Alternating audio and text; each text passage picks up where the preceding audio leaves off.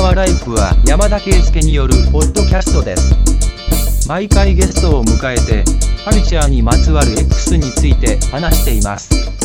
レッツチューンインチューンインチューンインチューンインチューンインチューンンチューンンチューンンチューンンチューンンチューンンチューンンチューンンチューンンチューンンチューンじゃあ今日は久々にデメさんとお届けします。よろしくお願いします。お久しぶりです。よろしくお願いします。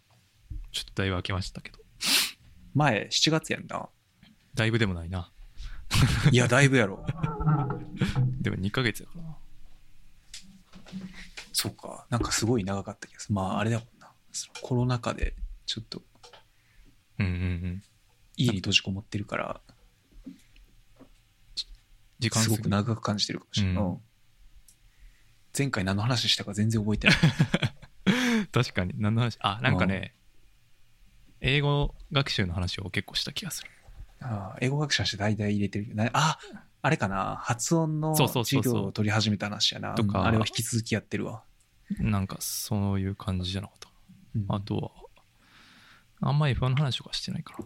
そんななんかまだ盛り上がる直前ぐらいだったから。再開する時ぐらいやったっけあれ？F1 がうん。7月って。そんなもんなやんな。レース始まって2、3レース目ぐらいじゃなかったか。あ、あとそうか、そうか。ロームリサーチとか。ああ、ロームね。う。うんん。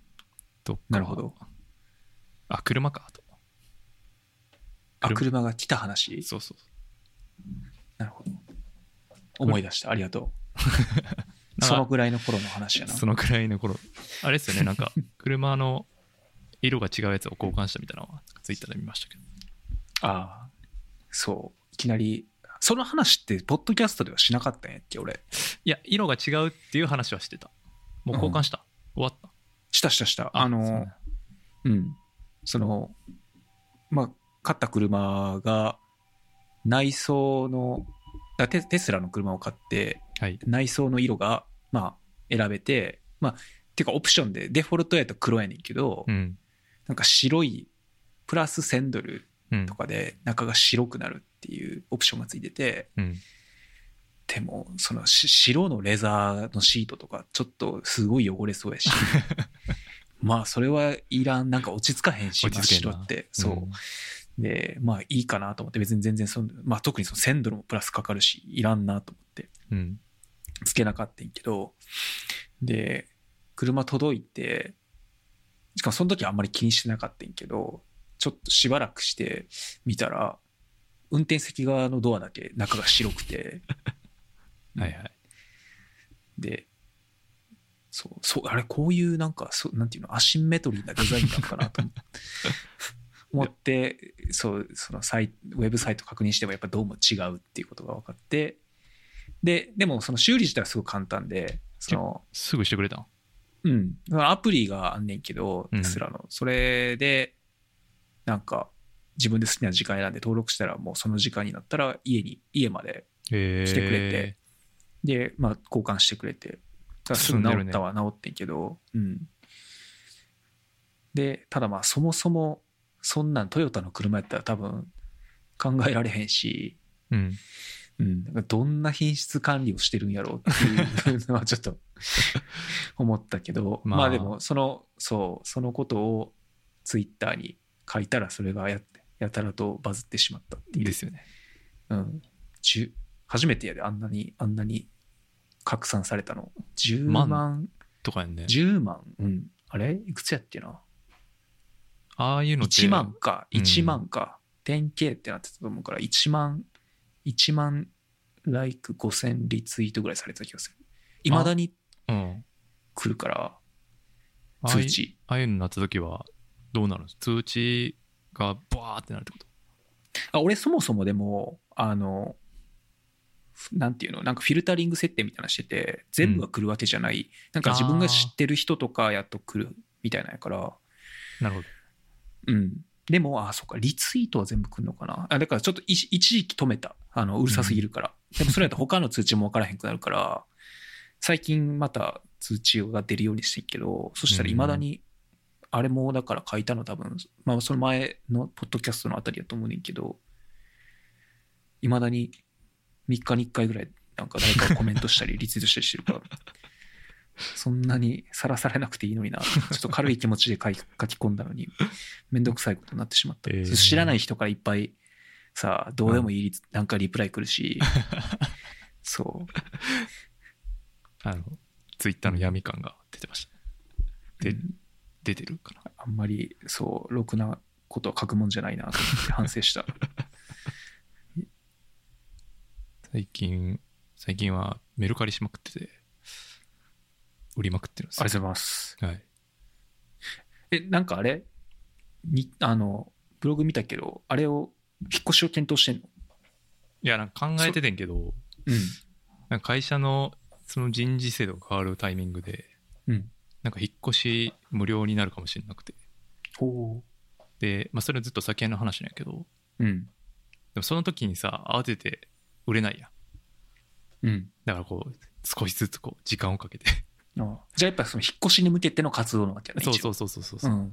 あの、いつか引っ越すやろうなって、物が多すぎるから、うん。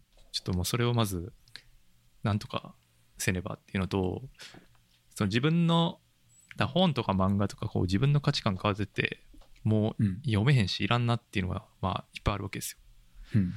だそういうのをこう整理していくみたいな。感じで、その、売ってるんですけど、やっぱブックオフとかで売ると、まあ、10円とかなって、うん。まあ、ちょっと手間かけても、やっぱメルカリで一生懸命 売った方がいいなっていう感じですね。まあ、そうやな。入るお金は確実にうん。多くなるうん。ような。うん。そうそうそう。なんかそ、の、売る手間はまあどうしてもあるけど。うん。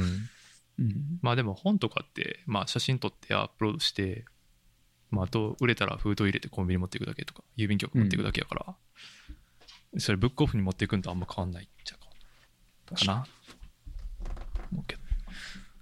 そういえば、あれちゃうかった？日本、ネコポス？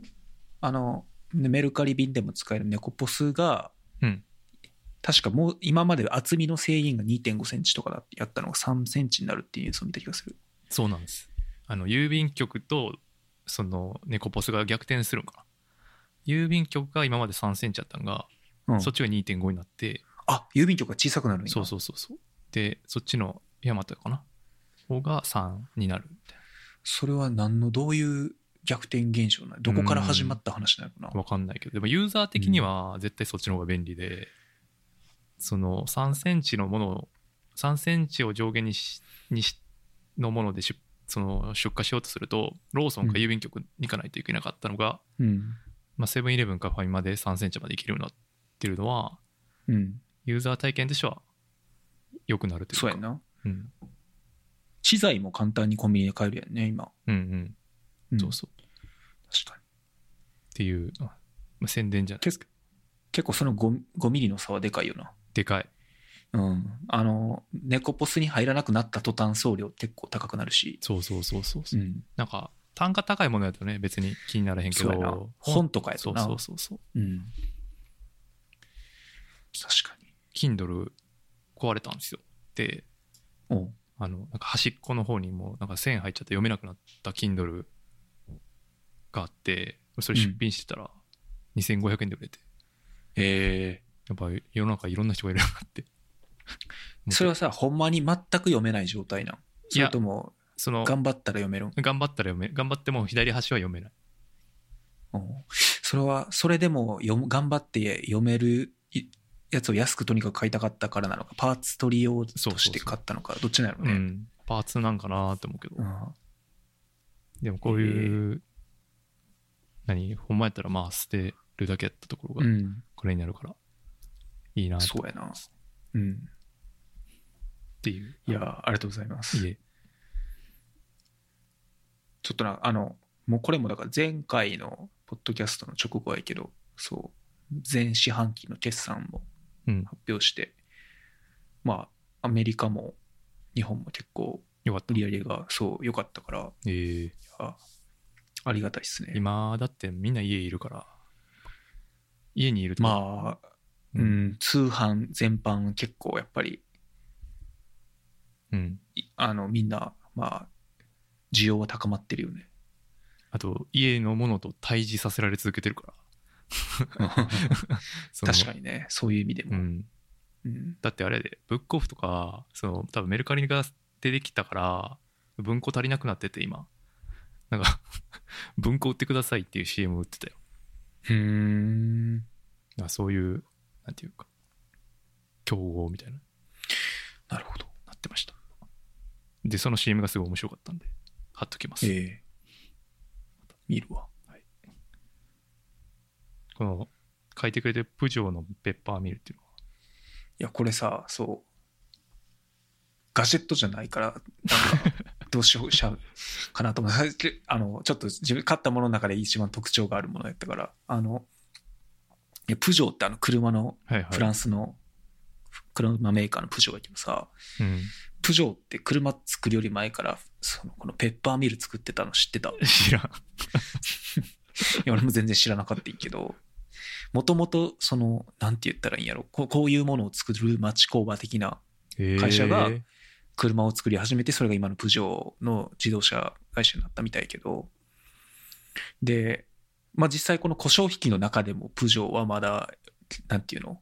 まあ有名うんらしく、俺故障引き業界全然知らないけど、あの、これもさ、自分、その去年の夏フランス旅行行ったけど、その時は全然意識してなかったけど、うん。やっぱりフランスのレストランとかやと、こう机に置いてあるようなうん。ミルも大体プジョーやったりとかするらしくて、へーうん、でそのちょちょうど故障引きなんとかしたいなと思ってて。あの引くタイプの黒胡椒使ってる？使ってる。家で、うん。うんあれさ大体なんていうの？あの中の胡椒なくなったらさうん。うんななんか入れ詰め替えとかできなくない？ああもしもしくはもしもともと詰め替え用のやつ使ってる？え詰め替えれるやつを使ってる。そのああなんかザーっいて豆を入れ豆ええな。胡椒の粒を入れれるようになってるやつ、うん。あもともとじゃあちょっといいやつって。俺はさ、うん。結構いやそのもうスーパーであのうんうん胡椒が瓶に入ってて引くのももうそこについてるみたいなやつ、はいはい、うん、を買ってずっと使っててんけど、うん、その毎回さその使い終わった後にぬそのなんかままあガラスの瓶やしちゃんとそのミルもついてるその入れ物がどうしその詰め替えとかできないようになってて。そうやね、うん。そう。それをそのまま捨てるのもなんかもったいないというかなんか資源すごい無駄にしてる感があるし、うんでいうのと、まあ、あとそれもあるのとなんかその結構そういうちゃんとしたミルがついてる使い捨ての黒胡椒ってそそこそこ値段するからうん。ちょっと安い。ミルついてるけどちょっと安いやつにを買ってみてん。うんうん。そしたらそのミルの品質がすごい低くてなんか 引いてる感じもすごい安っぽいしなんか胡椒も美味しくない気がしてあそう。で、でも中にまだそのコーンは胡椒自体いっぱい入ってるから、どうしようかなと思って、ちょっとじゃあ、見る、ちゃんとしたやつ買おうかなと思って、そのまあ詰め替えができるような。うんていうのを見てたら、プジョーのミルっていうのが出てきて、え、そう、プジョーってミル作ってんのかなと思って、よくよく調べると、結構評判がいい。うんうん。わかる人には、その、胡椒の香りとかも違うらしいみたいな。そう。で、面白そうやから、もちろん車みたいに高いもんじゃないし、うん。プジョーと言っても。だからそう、買ってみてうん、使ってみたら、まあ、えー正直味はよくわからへんけど、うん。けど、弾き心地がめちゃくちゃ良くて、えー。なんかすごい料理のモチベーション上がるし、うんうんなんかいろんなものに胡椒をかけたくなる。この写真見てるけどさこのヘッドの部分がめっちゃかっこいいな、あ、でもね、俺が買ったやつは、このなんていうの、伝統的な形のやつじゃなくて、うん。そう、このよくさ、レストランとかに置いてある形の、なんていうの、キュッてなってる丸いうん。キャップのヘッドのやつとか、木でできたやつとか。うん。で、こういうのは、ちょっとなんか、長持ちしなさそうな気がしたから、俺は、あの、なんていうの、アクリルでできてて、中の胡椒の残量が見えて、ああはいはいはいはい。そうそう、あとこっちか、かつ、えーっと、胡椒のその引き度合いが調整できるやつ、え粗挽きからなんか細かいやつー、ね、っうんうんうん。ていうのにしてんけど、いいやん。そう、結構えーいいペッパーミルってちゃんと使っただから俺はその山田が使ってるようなさ詰め替え式のやつすら使ったことなかったからでも俺も同じ理由で買い替えたよ。その要するに毎回そのひミル付きのやつを買ってたんですよ。そのだけどデメの言う通り毎回これ捨てんのなんかもうめっちゃもったいない感あるし。じゃあ。うん。そのそまあそんなプジョーまではたどり着いてないけど 普通に引くやつ買うかみたいな感じでで奥さんが買ってました。なるほど。でも確かにこれさそのなんていうか切り切り口うん。にその味の、何ファクターがかかってそうやん。胡椒とかって、だからいいやつ買うのはすごい QOL 上がりそうな行為ですよね。そうやな。って思いました。料理するからさ。そう。いいペッパーミルっていうのちょっと盲点やったなと。全然気にしたことなかった。いやまあこういうのがあなんかポッドキャストっぽいなって思います。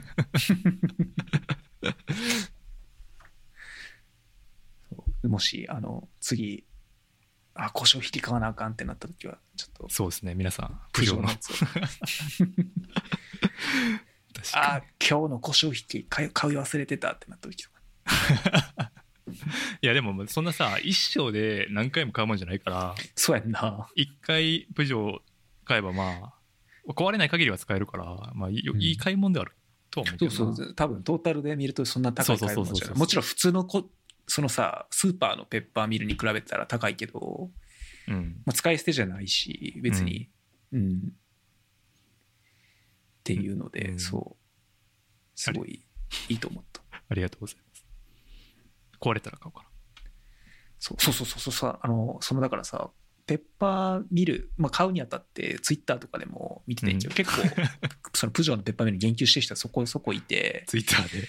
そう、今のやつが壊れたら買おうって言ってる人とかいて、でもそのなんか自分、家のペッパーミルが壊れる時期とかそうそう予想つかなくないかって。それをつぶやいてる人がすごいな。そう。あまあでも今ここで話してるような気持ちなんかうん、かな。まあ、いつか、別に今欲しいわけじゃないけど、じゃあ、あいつか10年後でも20年後でも買う時があればっていう感じなんかな？そうねいやうん俺はなんか今この話したことで覚えてそうそう そういえばみたいあとはなんか、なんていうの、贈り物とかにも新居祝いとかさ、結婚祝いと渋か、そう。そういうのにも良さそうな気がする。めちゃくちゃイケてるなうん。なんかこう意表ついてるけどめっちゃ有用みたいな感じうんいいと思う、ちょっとあ、今俺いいこと思いついちゃったよ。使ってこう、今後、今後。いやそれはすごいだってさああいうのっていやまあ男同士ってあんまないやんでなんか、うん。その奥さんがその女性同士やってるの見たけどなかなか選ぶのむずいなって、まあ、タオルとかさまああありてえっていうかうん。いうのはよく見るけど、ここれペッパーミル来たらセンスってなるなしかもプジョーみたいなそう、それ分かってくれる人やったらいいな。うん。えーでもその男性がやったらもんじゃんさプジョー知らん人いないし、まあまあそうやな。プジョーのペッパーミルある人、あるの、そもそもそんなに知らんはずやんな。うん知名度的に。そうそうそうで日常で使う頻度もめっちゃ高いしうん。いいいい tips ですねやし、いやー、今めっちゃ気に入ってんの持ってるから、それもらっても困るわっていう人も多分あんまいないよ。多分な。うんもう、もう、もうプジョーのやつ持ってたっていう人以外は。確かそう。いや、でもそんなにいないと思にいうないいないいないいや、俺が気づいてないだけで。そう。うんいないと思ううん。で もペッパーミルの話めっちゃ長いそうそうそうそう。もう一個話すと、ただ、うんまあ、買って、奥さんもすごい気に入ってんねんけど、一個言われたのは、もし、その、付き合い始めた時に、うん。初めて行って、うん。男の家に行って、うん。そいつがひ男の一人暮らしでプジョーのペッパーミル使ってたらちょっと引くと思うんです。そういうこじらせ方はちょっとあんまり良くないああうん、確かだからただ結婚新居祝いとかには良さそうやね。にうん。これはねすごいいい tips ですよ。しかもなんか値段もちょうどいいんですよ。そうなんかうん。安すぎないしそうそう。安い多分安物によるけどそうす大体ほんまに数千円やから。そう結構いい感じうん。でただあの、うん、しかも自分で買わへんやんこんなん絶対。そうやんな。まあ俺自分で買った いやそれはさこじらせてるからでしょ。それは。でこれ気をつけないとな、あの、なんていうの？プロがさ、使ってるようなめっちゃでかいやつとかもあるから、あ 見た見たちょっとこのサイズを気をつけないと。アマゾンでさそのサイト見たらさなんか1 1 0ンチとか書いてあって どういうことと思う？間違えてそういうのを渡渡さないように。うんうん。ありがとうございますめちゃくちゃ面白かった贈り物いいな。うん。近況はそんなとこですか？このデジタル庁っていうのはあこういうそう。これいいなって話。まあ、いいや、正直そんなに深追いしてないから分からんけど、うん。まあ、えっと、内閣が変わりましたねと。うんうん。で、そこで、えっと、まあいろいろなんか、まあそもそもなんかその内閣、うん。女性比率めちゃくちゃ低いとか高齢化とかいろいろ言われてて、まあそれは自分も同意やけど、うん。なんか今まで全く議題に上がってこなかった話が出てきてるから、まあそこ、そういう、なんていうの、問題、課題意識とかはすごい歓迎できるなと思なるほど。ってて、うん。で、まあこのデジタル庁っていうのは、今はまだないけど、菅首相が結構肝入りで、来年の開設を目指すみたいなうん。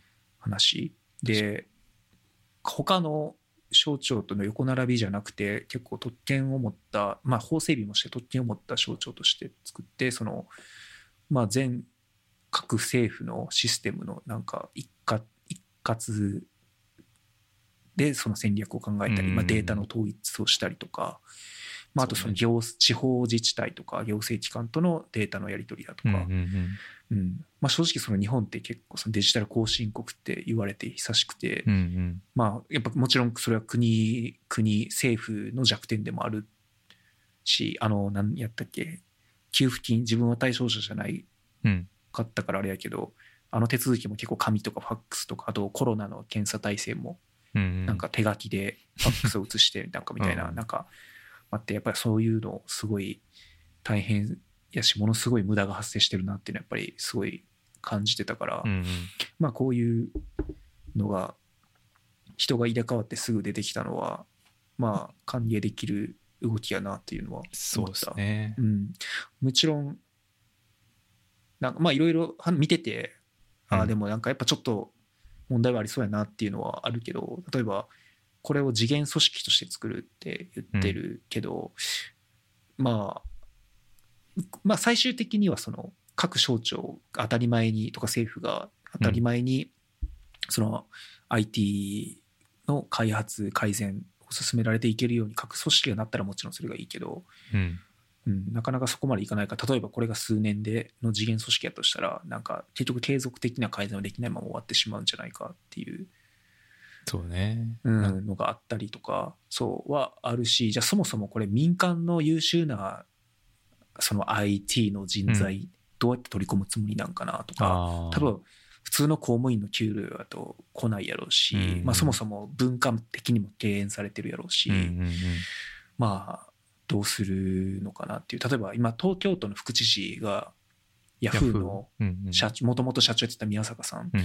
がやってるけどまあやっぱり東京都それでいろんなその面白い取り組み、えー改革進んでるようには見えるけどやっぱり宮坂さんもその人材獲得にすごい苦労してるっていうのはうん。言ってたし、うん、なんかそこを例えばこれで結局トップがあんまり IT に明るくないおじさんになってしまったりしたらやっぱり多分人は集まってこないし なんか思い切ってその、まあ、台湾のオードリー・タンじゃないけどめちゃくちゃそのプログラマーとして活躍してた人。別に必ずしもプログラマーじゃなくてもいいと思うねんけど、うん。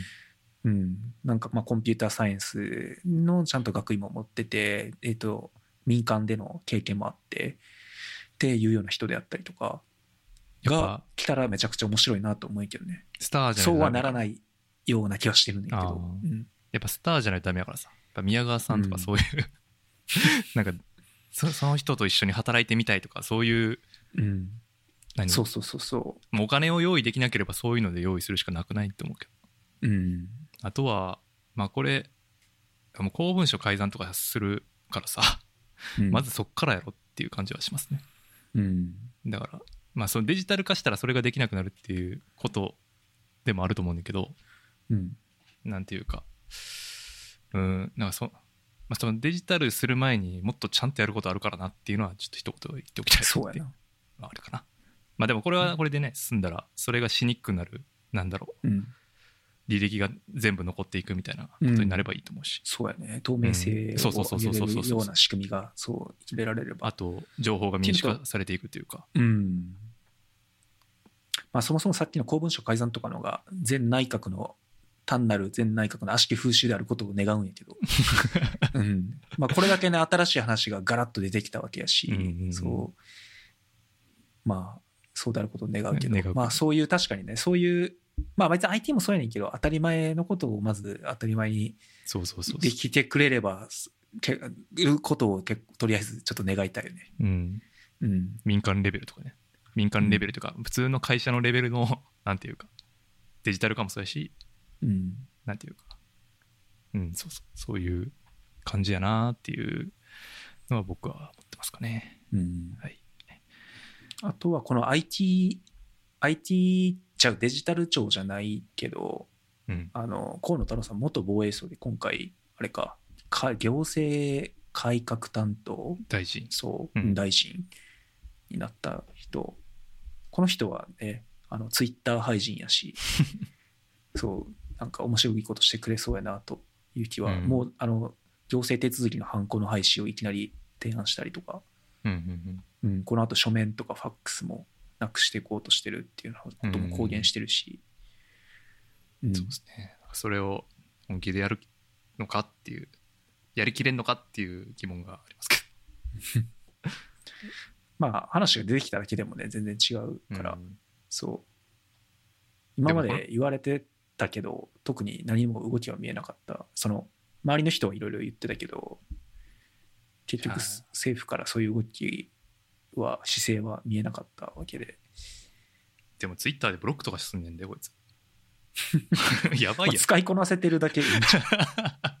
それは有名になったらあのやばい人にも絡まれるし。いやいやいや公人やからって、いやその自分が発信する情報をさその見れない人を発生させるわけやんか自分にね、それがもうだいぶ俺はもうそう使いこなせてるっていうその視点はなかったけど。それは一民間人やってわかるけどその情報を発信する側がその発信したい人としたくない人を選別してる時点ででその大臣の給料払ってるのは税金なわけで。でそこがちょっとだいぶなんか気持ち悪いなとは思ってるんですけうど、ん。なんか俺は別にツイッターはその大臣としての業務とは直接関でなんかこの人個人としてのものやと思ってるからあんまり気にしてないかなああなるほどね。うん、もちろん影響力とかは全然違うやろうから、うんあの言ってることは分かるけど。うんけど個人個人的にはあんまり気にしてない、うん、うん、うんなんか前の IT 大臣でそのああハンコ切れスマホ使い方が分かりませんっていうような人よりは全然いいかなっていう。うん。そうねまあ自分、今自分が住んでるアメリカの大統領がツイッターであんな感じやから、もうなんかあれに比べたら 何でも何でもよく見える。いや、あれもある意味ツイッター使いこなせてるんだけど、そうねあんなにのー、あんなにツイッターバズらせる国家現象少ないやろうから。うん炎上のプロうん。はいそんな近況でございますがそうやね。ちょっとガジェット系とアップル系アップル発表イベントあったんで、うんまあその辺を踏まえつつあのガジェット通信をデメさんの方から。って言っても、あの、そう、実際自分が買っなんか買ったものって少ないし、あんまり、あてかそもそもも発表されたけど発売されてないものとかも結構あるからな。のああそっか。うん。アップルの話、そのアップ9月の12日かにうんあって、えっと、新製品っていう意味で言うと、アップルウォッチのシリーズ6、てか、うん。アップルウォッチがその、もう一個 SE っていう廉価版のうんうん。アップルウォッチも一緒に発表されたけど、と、あと iPad Air の新モデルか。うんこれが実、その、イベントで全く新しく発表されたやつで、うん。自分は Apple Watch シリーズ6は買って iPad は買ってないんやけど、うんうん。うん。まあ、アプローチは正常進化というか、まあ、アプローチ正直、でき、なんか、最初に発売された6世代前のモデルから、うん。まあ、そんなになんか大きな方針はなくて、ずっとこう、まあ、強いて言うなら、その、フィットネスとか、うん。ヘルスケアとか、健康に向けて、その、どんどん、多分尖らせていってる、そこにか、こう、活路を見出してるというか感じをして、イベントの動画見た？見てないです。もうアップルウォッチのどうイベン発表毎年そうやけどだんだんやっぱそれがどんどん強くなってきてんけどその、うん。もう運動しろ健康になれ圧がすごくて。まあ。そうそう。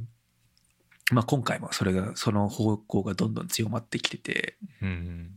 まあ特に今この時期やから俺はもうその意識的に運動するようにはしてるんやしだからまあ喜んであと新モデルも買ったわけですけど、うん、5から6はどういうアップデートがあったんですか？5から6は、えーっと、多分一番大きな違いは、血中酸素濃度が測れるようになった。はいはい、うん、コロナ関連のそう。あの、医療機器としての、なんていうの、承認はと FDA 認証。そうそう、は全く認証か、そう、取ってないから、あの、全然コロナがどうとかは全く言及してなかったんやけど、うんまあコロナを連想するよね。コロナになるとその血中酸素濃度が下がっうんて悪化するみたいな話はもっともよくあったし、そう。うん。もしかするとだから今後、え、だから特に今、その、これがで何ができるかっていうと、まあその、つけてる間に定期的に測ってくれて、血中酸素濃度が高いレベルに保ててるかとか、あと自分でアプリ起動して運動中とかに測って、すごいそこが下がってしまってないかっていうのはもちろんわかるんやけど、やっぱ医療機器認可がないから特になんかこういう健康に対してすなんかいろいろそれでアドバイスが来るとか何かの診断をしてくれるっていうのは一切なくて。うん。ただ、まあ、今後もしかするとソフトウェアアップデートでそういうのができるようになるのかもしれないな。なるほど。であと5からの違いっていうと何があったかな？バッテリーとか？バッテリーはあの別にそこで公表されてないけど少し大きくなったらしくて、うん。あのこれはシリーズ6の新機能じゃなくて Apple Watch の OS7 今回出てきたの機能やけど、睡眠トラッキングができるようになったからああまあ、寝る間もつけるそう前提で、まあ、そういうのもあってバッテリーが大きくなったのかなってのいううん。のはあるかな。睡眠トラッキングはしてるっすか？してない。睡眠トラッキング俺もともとオートスリープっていうそのサードパーティーのアプリでやってて、へだからまあそれで自分の睡眠のクオリティとかをまあ時々チェックしてるんやけど変化とかあと時間、ちゃんとそのまあ俺自分の場合6時間1日6時間寝ることは目標にしてるんやけどそれぐらいが確保できてるかとかの確認には使ってる。うんうん。け、うん、なんか今だからそのサードパーティーのオートスリープっていうアプリとこの Apple Watch に新しく入ってきた公式 Apple の睡眠アプリ、まあ自前のそう睡眠アプリと両方使ってるけどまあ Apple のやつはまだあんまり機能も限られてるしふ普通にオートスリープの方がなんか見てて役に立つかな。いろんなデータ出てきて睡眠の深さとかがすごいいろいろ分かるし傾向とかも分かるから、そうなんや。うん、いやなんか買いたいなと思うけどこううーんっていう。今いまいち一歩踏み出せない感じ。なんですよね。アップルウォッチは、いや、俺もさ、俺、初代モデル買ってなくて、2代目から買ってんけど、うん。し毎年は買ってない。うんうん。2年おきくらいに買い替えてるんやけど、けど、俺も買うまで、いや、ほんまに使うんかなって思って、うん。まあだから初代モデルも買わなかったし、うんでも実際、別に最新モデルじゃなくて、酸素の、血中酸素濃度とか別にいらんし、最新モデルじゃなくてもいいと思うねんけど、う結構役に立つよ。ああそうなんや。役に立つで、な何に立つ、役立つねんって言われたら、なんか通知が見れるとかさ、うんうんうん。なんかそういうのやから、なんかそんな大した機能のようには聞こえないねんけど、いざやっぱあるとすごく、特にアップル製品とのやっぱ組み合わせがすごい便利で、うん。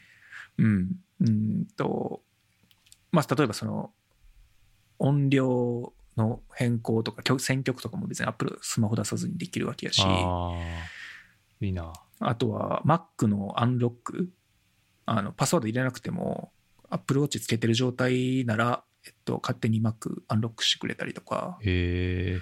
うん。あと俺すごい自分が気に入ってる、これ実は Apple Watch 一番便利な機能じゃないかと思うねんけど、あの、目覚まし時計うん。が Apple Watch についてて、で、その震えるだけで起こしてくれるから、あだから例えば飛行機とか電車の中で仮眠を取りたい時とかに周りに全くその迷惑をかけずに起きられるし、あ。うんうん。あと例えば、まあ、家でも今奥さんとあの、うん同じ寝室で寝てるけど、あのすごい早起きしないといけない時とかに。奥さんは起こさずに自分だけ起きれるし。そう寝るときにつけるのは抵抗なくなるんですか？その次第にっていうか。うん人によるんかもしれない俺はもともと平気やったなああ、そうなんや。うんじゃあそういうレベルの、なんていうか、まずビギナーは SE でもいいってこと？そんな。いいんちゃう？あのーだち多分 SE、あーうん、SE との違いって多分そのこの血中酸素濃度とか、あと、お？常時オンのディスプレイはついてたのかな？ついてない。それが、あ、ついてない？確かついてそれ、うん。俺今回買い替えた理由の一つはそれで、俺そのシリーズ4を使ってて、シリーズ4は常時オンじゃなくて5からが常時オンで、うん。で、なんか常時オンにして、まあやっぱ常時オンはあると確かに便利。その、それまでの常時オンがないと結構うんしっかり、なんていうの、時計を見る動作をしないと時間が見えなくて。ああ、こう、ぐっとこう腕を。そうそうそうそうそうそう。うんうんけど、どんな状態でも斜めから見ても常に時間は表示されてるから、なるほどな。それは便利か。これ何がいいってさ、まあ今ちょっとコロナやからあれやけどさ、うん。その人と会ってる時とかに、うん。その、常時オンじゃないディスプレイと時間を確認するときにすごい大げさに時間を確認しないといけないから、めちゃくちゃじ、そう、めちゃくちゃ時間気にしてそうに見えて、結構相手に気を使わせてしまったりとかなるほどね。そう、もちろんよくその知ってる人やったら、いや、これアプローチでで見てるだけ気にしないしないでいいよってなるけどさめ、んどくさ。そうそうそう。けど、だから、それは、ちらっと見れるっていうのは、いいのかも。なるほど。まだちょっと、そう、今この状況やから、そのじょ、あの、そのシチュエーションに陥っては、陥って経験はしてないけど、うんうんうん。うん。まあでも、1万円ぐらい違うんやっけ？出たかなちょっと見てないけど。と。うん。あの、シリーズ3っていう3世代前のやつもすごい安くて、あれは絶対買わなくてよくて、ああ、そうなんや。そう。あ、そもそも、あれは、その、シリーズ3から4になるときにディスプレイが大きくなってんだよな。うん。あの、ベゼルが狭くなって、表示領域が大きくなってるから、うんうんあれ、その前のモデルやから、ちょっとその使える文字盤とか表示できるじゅあの情報量も限られてるし。シリーズ3はあんまりお勧めしない。買うとしたら SE か、6か。えー、6か。で、あと、えーデザインに強いこだわりがないなら、普通に一番安いアルミモデルの、えっ、と、あと、その LTE、その携帯回線がついてないモデル。うんうん。あ俺も毎回それを買うねんけど、うん。十分。あなるほど。だからそれをさ、ステンレスモデルにするだけで、中身は全く同じなのに、えっと、価格で言うと、なんか2万円ぐらい違ってくるから、なんでやねんって。うん。いや、まあ、すごいそのファッションとかで気をつけたい。だから特にそのスーツで合わせたい人とかやと、もしかしたらそこに2万円の価値がを見出すのかもしれないけど、個人的には別に普段 T シャツやし、確かにね。うんどちらかっていうと、買い替えを躊躇するよりも、極力短い、自分のだと2年ぐらいのサイクルで、新機能がついたやつに買い替える方がやっぱり価値は大きいと思うから。なるほどね。うん。まあでもじ時計市場で考えたらそんなに高くないっていう相対的見方にはなるよね。そのそうやな。いい時計買うとか考えたら。うん。その世界にもともといた人たちからすると、その、うんそう、数万円の出費で、時計マウンティング合戦から降りられるのが最大のメリットっていうのは俺何回か聞いたことある。時計マウンティング合戦でどこで開催されてんの ええその、やっぱあるらしいよ。ロレックスとかさ、ああ、オメガとか、うそう。うん。いや、社会人何年目やったら、ちょっと100万円ぐらいは使っ。えーかけとかないとみたいなマジで？世界が、まあ多分そういう人減ってきてるんやろうけど、やっぱあるところにはあるみたいああ、そうですか。確かにで。そういうのから降。りられる。そうそうそう。え俺はもともとそもそも腕時計とかつけてない人が大半の世界やったかー、ら、ああ、そう。自分も含めて、うんそう。えー、まあでも山田そ、あれやもんね、腕時計。する。結構いろいろなつけてるもんな。だから、山田に合うかどうか、俺はもともと何もなかったところにつけたからな。そう。ちょっとデザイン形の問題がやっぱあるよな。うん、デザインの話と、じゃあ他の気に入ってる時計使わなくなるやんっていう話と、まあ別に気に入ってるわけでもないねんだけど なんていうんか。なまあでもまあ使い始めたら便利やなってなって。いやでも確かにね音楽で腕で選べるのはだいぶでかいよな。結構うん。ガチャガチャ変えたいタイプやから、うん。Spotify とかはもう、その、いや、別にどんなアプリでも曲送りとか、あの、イヤホンでできるのと同じ操作できないけど、Spotify とかやと、もう Apple Watch 用のアプリも出してるから、うん完全にそのプレイリスト選ぶとか、そういうのも Apple Watch からできる。うんえうん。まあそこまで細かい操作を Apple Watch からやりたいかどうかは別として。うん。まあうん。確かに。自分の場合は、まあその、ジムとか走りに行った時とかはもちろんやっぱ便利やし、うんうん。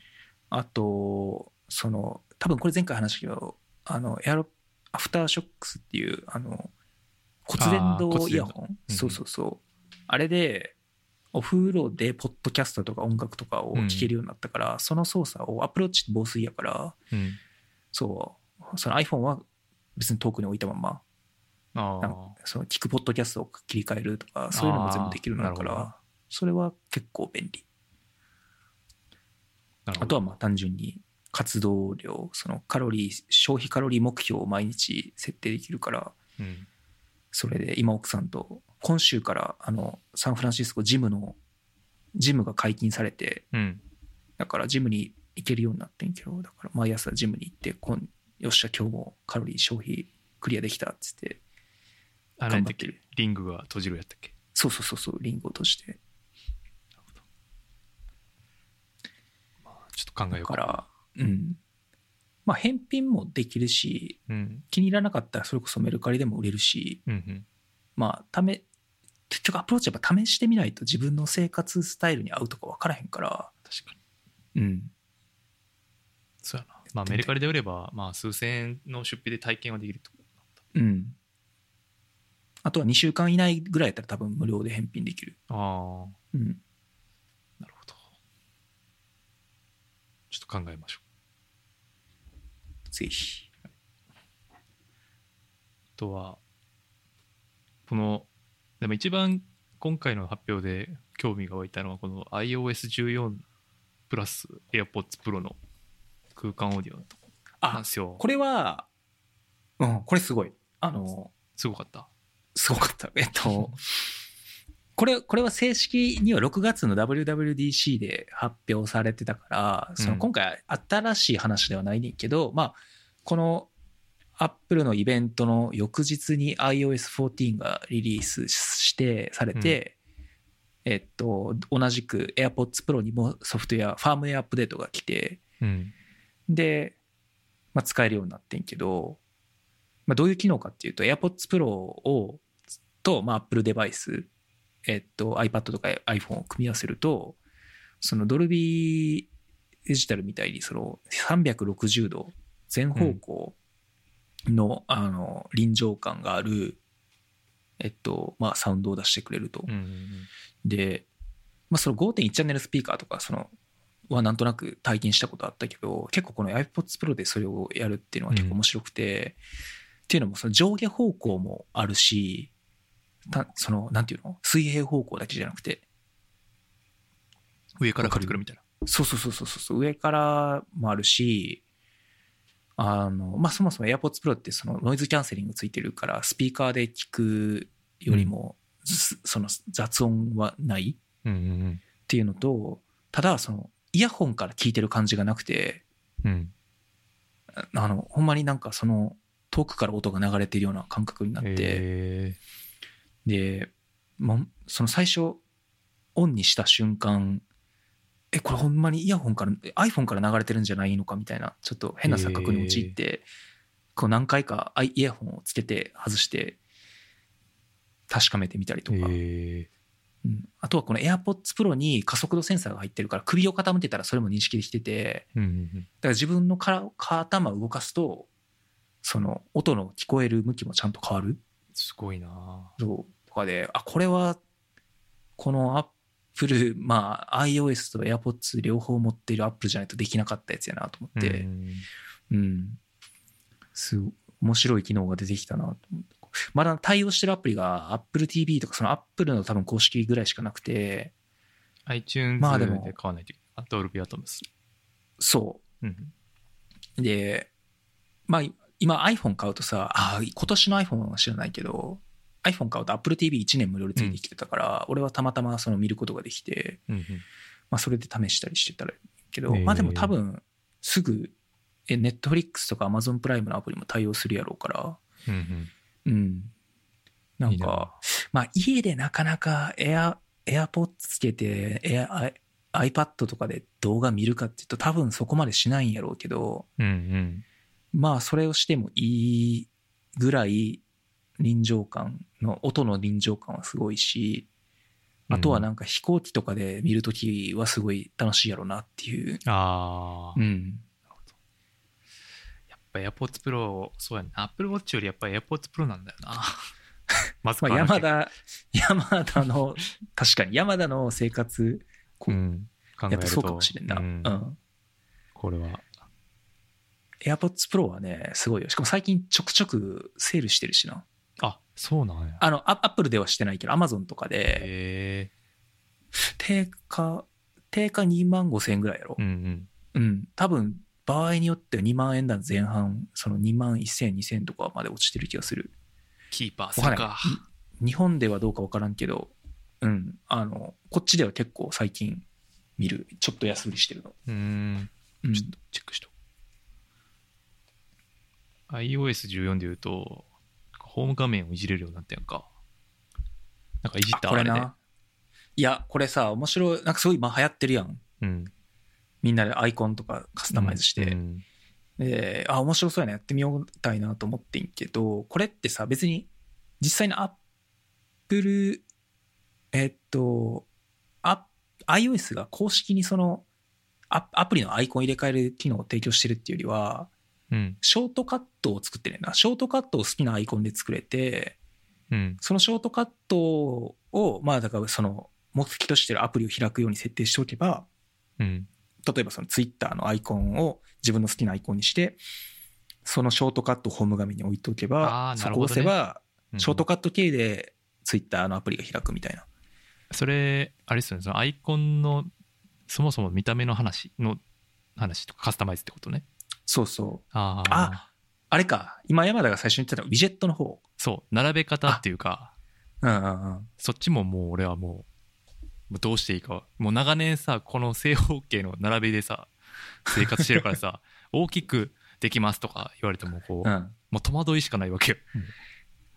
だから今、天気の、天気だけ4マスつのウィジェットみたいなのにして、その、オールウェイズで見れるみたいな。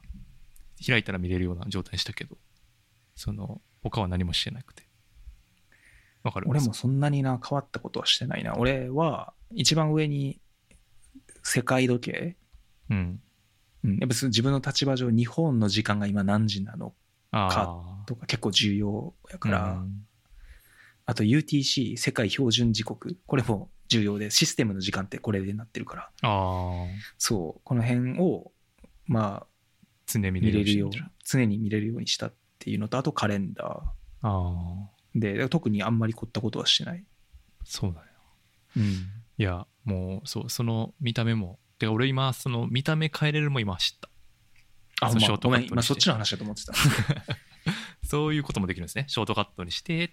そう。が、ちょっと流行ってる。えけど、それは自分はやらな、先やらなかったけど、うんあの、ショートカットやから、えっと、通知のこのバッジとかが出せなくて、ー、ああ、そのアプリに。そう。だからそれは、なんか、あんまりやなと思って。うん、なるほどね。うん。そっか。いや、もう、100人いれば100通りのホーム画面が多分あるやん。これ。だから、そうやな。うん。なんか最適解みたいなのほんま欲しいなって。でもさ、これ、まだ、あ、増えてんのかな？ウィジェットに対応してるアプリすごい少なくない？まだ。あ、そうか。そういうことか。うんでも今後多分まだあ俺が見た時はまだアップルのアプリしかなくてうんうん。でもまあ今後増えてくるんやろうねそうでしょうね。そうなると便利。だから今写真とかさ、株価とかさ、うん。カレンダーとか、時計とかなんかそれぐらいしか、あとフォトかうん。しかなさそうやったけど、なんか他のなんかニュースとか、うん。そういうのも出せるようになったら面白そうやね。そう。14にアップデートした時その写真がうんデフォルトでそのウィジェット化されてて、うん。なんかもう、そのとても人に見せるようじゃない恥ずかしい写真がポンって出てきて、これは危険すぎると思ってすぐ消したけど。そう うちの奥さんも言ってたわ。なんか、やたらと俺の顔が出てくるから、ホームの一番いいところに俺の顔が出てくるから嫌やっつって。同じこと言ってた。なんか出てくんねんけど。やつですね。あと、なんかこのスタックっていうさ、この、あれやんね、その写真とか天気とかを、なんかうん、くるくる、スマートスタックやっけ？なんか、一つのウィジェットで、うん。一つのウィジェットになんか複数個入れられて、それを、まあ自分で指で動かす、動かして切り替えることもできるし、なんか、スマートってついてるけど、その、ユーザーの、なんていうの、状況を予測して、最適うんなそのやつを選ぶ。まあ、言ってもカレンダーとか写真とかしかないんやけど、まだ、そういうのを出すようになってるみたい。そのうん、俺は使ってないけど、これ。うん。なるほどな。そう、なんか、結構マイナーアップデートみたいなの多い感じ？うん。マイナーっていうか、その、かゆいところに手が届いてるんだと思うんやけど、それが まだまだこう分かってないっていうのがあるかな、最近。なんか特に、これ去年、バージョン13が出た時に言ってる、結局その方針がこの14に来たのか分からないけど、13が出た時にすごいバグが多くて、うんうん。だから次の14は、この安定性、信頼性を重視しますっていうのは当時言ってた。えけど、ほんまにそういうつもりで、いや今回、あの14を出したのかどうかはちょっとよく分からないけど、まあでもなんか収束してる感はあるよね。あー、の、うん結局このさ、ウィジェットとかアンドロイドはもう10年ぐらい前からついてたし、うんうんうん。うん 確かに。その iOS と Android がそれぞれ、なんていうか、こう近づいていって、両方の使い勝手があんまり変わらなくなっていくというか、ああ、修練していくみたいな。うん、なるほど。ような印象はあるかな。うん。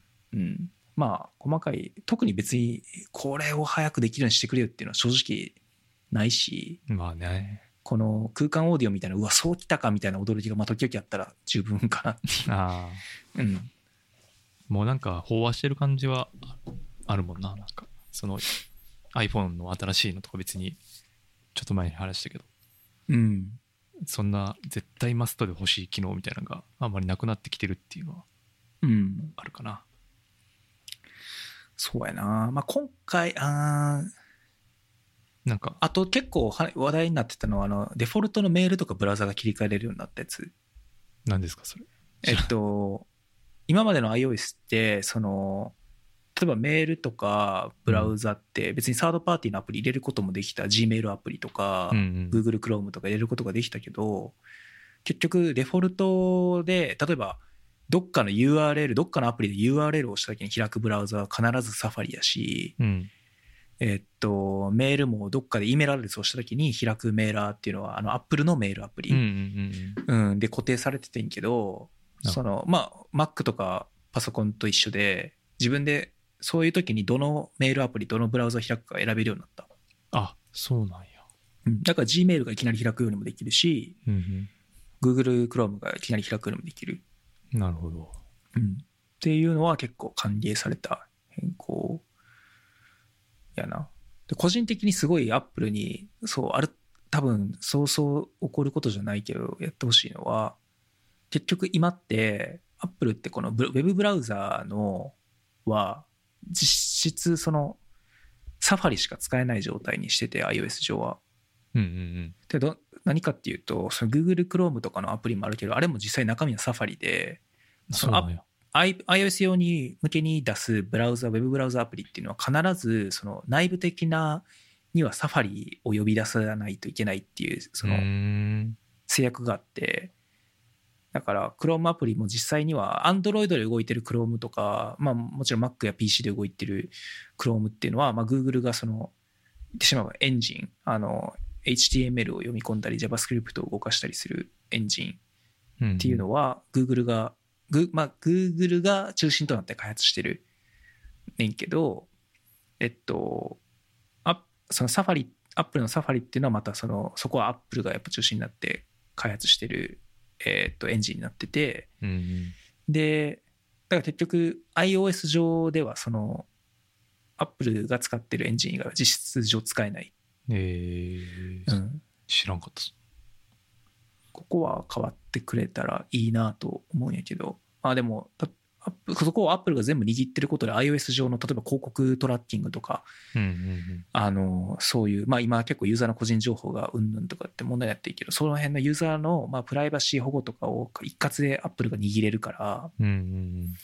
まあ、建前上はそれをアップルが握ってる意味はそういうところにあるんやっていう、まあ話ではあるんやろうけど、最近すごい CM しろこっち日本では。そのななんか個人情報を何？街で大きな声で言うっていう CM で、うん。だけど iPhone ならそんなことありませんみたいな。ああ。私のクレジット番号はなんとかなんとかとかでみたいな。街中で大きい声で言ってるの。人が出てきて。あと何だ、まあ。今日は離婚サイト離婚裁判サイトあ離婚するための弁護士サイトを3つ見たよって大きい声で言ってるとかなるほどな。ど面白いな、それ。そうでもどこまでそのさそのアップルのプライバシーポリシーみたいなのが伝わってるのかは結構謎。じゃあ謎ですよね。そこまでその広告トラッキングの話とかってそんなそこまでみんな深く考え使ってないじゃないですか。うんっていう。まあだからし、まああんまり深く考えてもらうっていうのはあれじゃない？その結局し、普通にこれとそのトラッキングされたりするのはそれぐらい怖い自分のことですよ個人情報を移し、あの、明け渡してるんですよってういうん。ことと、まあじゃあそれをアップルデバイス使えば完全に解決できるかっていうとそうじゃないんやけど、あの確か、に。いや、まあ確かにアップルはすごくそこ気を使ってるのは確かにそうで、まあだからそ、だだからアップル使ったらもっと安心できますよっていうのをまあ売りにしたいっていうのもなるほどね。わかるけど、うん。へえ、そんな CM やってるん。や。うんそうすごい変な気持ちになる。毎回。日本語なそのしかもそれは日本人がやってるんじゃなくてその海外のやつを翻訳してるんかな多分海外の、まあ、外国の人がやっててうんそれを吹き替えで日本語当ててるからなんか余計気持ち悪いっていうかへえ。変な感じですようん。あとは見てみよう。YouTube。うてか、てか、ってことはアメリカにもありそうやもんね。見てみるわ。あるんじゃない？多分うん。うんまあ YouTube でそれを見ることで、そういう動画を見たっていう俺のデータが Google にに明け渡されるわけやけど。気にしてるなこいつ。わざわざ YouTube で見るなんて。うん。このソロループっていうのは何ですか？ああこれ、これそう、さっき話そうと思って、そう忘れこれちょっとインデントがおかしくて、あの、これあ Apple Watch シリーズあー。6と一緒に発表されて、えっと、まあ Apple Watch の新型のバンド、Apple Watch バンドだけですごいいっぱい種類があんねんけど、うんうん。それ、まあ、基本的に古いバンドも、あの、まあ Apple Watch って形は変わらないから、古いバンドは新しい Apple Watch でも使えるんやけど、あの、ソロループってい、えっとね、全く継ぎ目がなくて、うんその、手、バンドを伸ばして手にこうスルッとはめ込む、その、いわゆる腕時計みたいに、一回こうバックルを開けたりとかして、うん。穴に通して止めて締めるみみたいな、そう、バンドじゃなくて、全くつなぎ目のないバンドっていうのが2種類発表されて、で、このシリーズ6を買った時に一緒に買って、これすごい他のバンドよりも安いから、なうん。うん、一番安いバンドなのかな多分、ええだから買ってみたけど。自分はシリコンでできたやつで。本当になんていうの一時期流行った腕につけるゴムバンドのブレスレットみたいな。いつ流行ったあんなイメメージ。えなんかさいつ流行ったっけ？なんかよくペットボトルのジュースとかにさシリコンのゴムバンドついてこなかった？そんな時代あった？え日本？日本で？うんうん。いやほんまに俺らが高校生とかああ、えーぐらいの時。確かに。覚えてない？気がする。あとなんかさチャリティー的な意味合いがあるやつとかも流行った気がする。ああそれはちょっと。テレビ番組とかでも結構有名人がついてたり、うんそうそう。あれあああいう感じで本当にガッて伸ばしてうん。はめるやつで。伸縮するってこと？サイズ的に。そう。伸び縮みするようになってるから。痛くないの？見たくないよ。え。これは結構良かった。あの一番嬉しいの全く金具がないから、まあ、服に引っかかったりとかもないし、うん。あの Mac に当たらない。Mac さああお腕時計つけた状態とその金具が結構あのアルミのところに当たって使いにくい。そう。俺自分の Mac 一部分だけ必ず今の前のアップローチのバンドが当たるところでそこだけアルミが剥げてんねんけど。そう。ポジション。そうそう。そこもだからもう今後アルミ剥げなくて済むし、えーカチャカチャ当てなくて当たらなくて済むからそう。それは結構いいな、うん。すいませんあアップルウォッチの話。うん。僕はアッねプルの発表イベント。うん。まあでもそう買ってないけど実は一番やっぱりこの発表でですごかったのは新しい iPad Air やと思っていてやーもうこれはね見たくなくて。なんで？去年買ったから。もうちょっと買い替えたらいいんちゃうそうもうちょっと嫌嫌やなこれはマジですごい。アップルでこんなにコスパ高い製品久しぶりに出てきたんじゃないかっていうぐらいコスパ高くて、もう嫌ほんま。まあ別に今の iPad で満足してるなら特にいらないと思うねんけどな。いやそうやけど、うん。そのさ何？そのお金払った分そう CP ですよね。コストパフォーマンスがちょっと良すぎるっていう感じがありますよね、でこれ買ったら多分もうあと5年ぐらい買わなくてもいいんじゃないっていういける気がするな。ねうん。いうレベルでうん。めちゃくちゃいいよなーってうん。思いましたそう。まあこの、あれやね、そのフルスクリーンというかなんていうの、ベゼルレスのボタンが前についてないデザイうんンになった。これ今まで iPad Pro がしかそれがなかったけど、なかったけど、うん、iPad Air でもそれが入って、で iPad Pro でしか使えなかった第2世代の Apple Pencil、うんうん。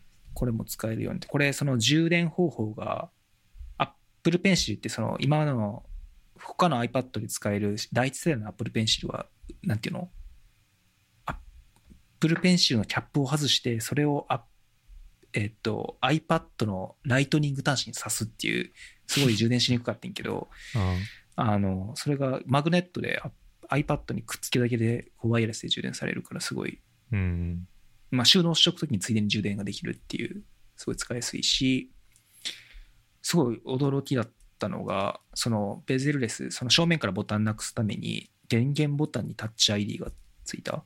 うん。あそう今まで、今まで Apple 製品のタッチ ID って、そのホームボタンうん。内蔵式しかなかったけど、うん。で、iPad Pro とか最近の iPhone は、そのホームボタンをなくすために、えっと、Face ID か。ID うんフロントカメラで認識する方法になったけど、そうじゃなくて、電源ボタンに、えっとタッチ ID がついて、もう、あ、もともとフェイス ID じゃなくてこれでよかったんじゃないかって全部。これで嫌いやったら先やっとけよっていう感じやけど。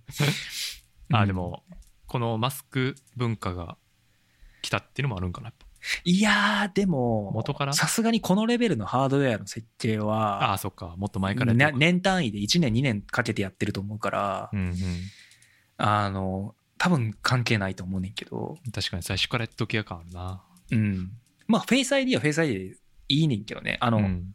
通知がさ、フェイス ID になってすごいいいなと思ったのが、通知が来た時に本人が見てないと通知の詳細が表示されないや。うん。んそう、これとかすごいプライバシー的にもあいいなと思ったし、だからフェイス ID がないデバイス今更使いたくないなと思うけど、あうんでもこれ組み合わさってくれたら一番いいなと。次のうん iPhone とかで。うんうんそうなるか知ら知らないけど。うんいややっぱこれ見れば見るほど嫌やうな。ん。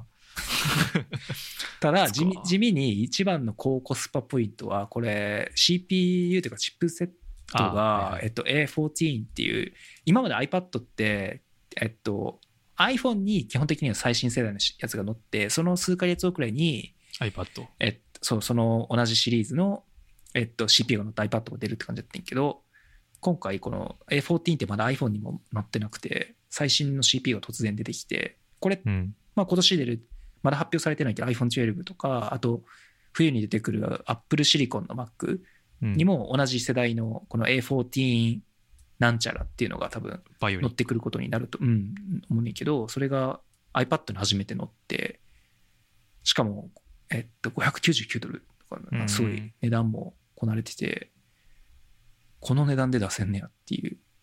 まあパソコン買うよりも、なんていうか、これでいいのでは感ぐらいは増してるっすよね。うん。多くの人はこれで良さそう。っていうかあの、うん。Apple の発表でも言ってたけど、うん。この A14 とかになってくると、まあ、まだ正式なベンチマークのスコアとか出てないけど、売ってる、例えばその辺の電気屋で10万円ぐらい出して買うノートパソコンより格段にその CPU の性能上で、うんうん。だから単純にそこだけの性能で見るともう全然コスト的にはもうレベルが違う。そうよね。もちろん、あの、iOS、あ iPad は iOS やからできることとかは結構、いわゆる Windows とか MacOS のマシンとは違うし、キーボード。ドもついてない。キーボードはまあ外付きキーボードがあるけど、から全く同じようにはいかないけど、うん。そのパソコンじゃないといけない作業が、まあない、あ,、えっとある人っていうのは別にみんなそうではないから。そうですね。うん。結構これは、すごいのが、ちょっとこれは予想してなかった。辛いです。うん。まあ俺も自分が持ってる iPad Pro 2018年に買ったやつが、えっと11インチの iPad Pro で、もうこれ、れは完全にこの iPad Air が出た今やと存在価値がちょっとなくなった。大きさも一緒やし、ああ、そっか。そっか Apple Pencil も同じやし、うん。うん、CPU はもうこの新しい iPad Air の方が新しい世代やし、そう。これは、うん。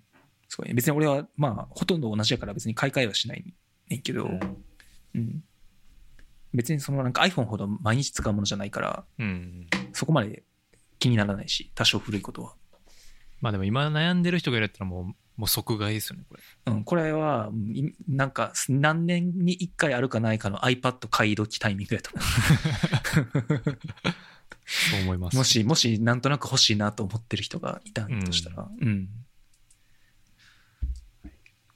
逆にこれ iPad Pro、だから大大体この iPad に続いて数ヶ月遅れで今年の末か来年の頭に iPad Pro が出るのがまあ一度の流れやと思うねんけど、うん。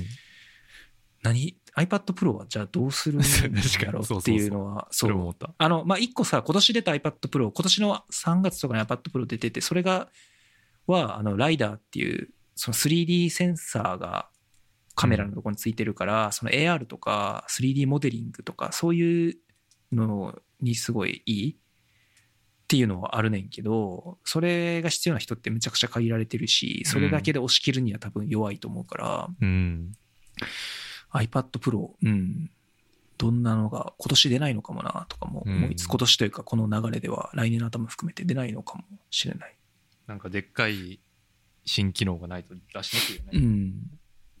なんか一個ディスプレイっていうの差別化かもしれなくて、あの、今、今の iPad Pro、えっと、その2018年とかに今年出たやつとかは、えっと、画面のリフレッシュレートは今回の iPad より高いねんね。えっと、120Hz かな、うんうんその iPad Pro は。で、今年出て 60Hz、iPad Air は。で、結構その Apple Pencil とかで、の Apple Pencil でこう字を書いたりすると、その追従性は確かに2つに比べると違う。そう。なるほど。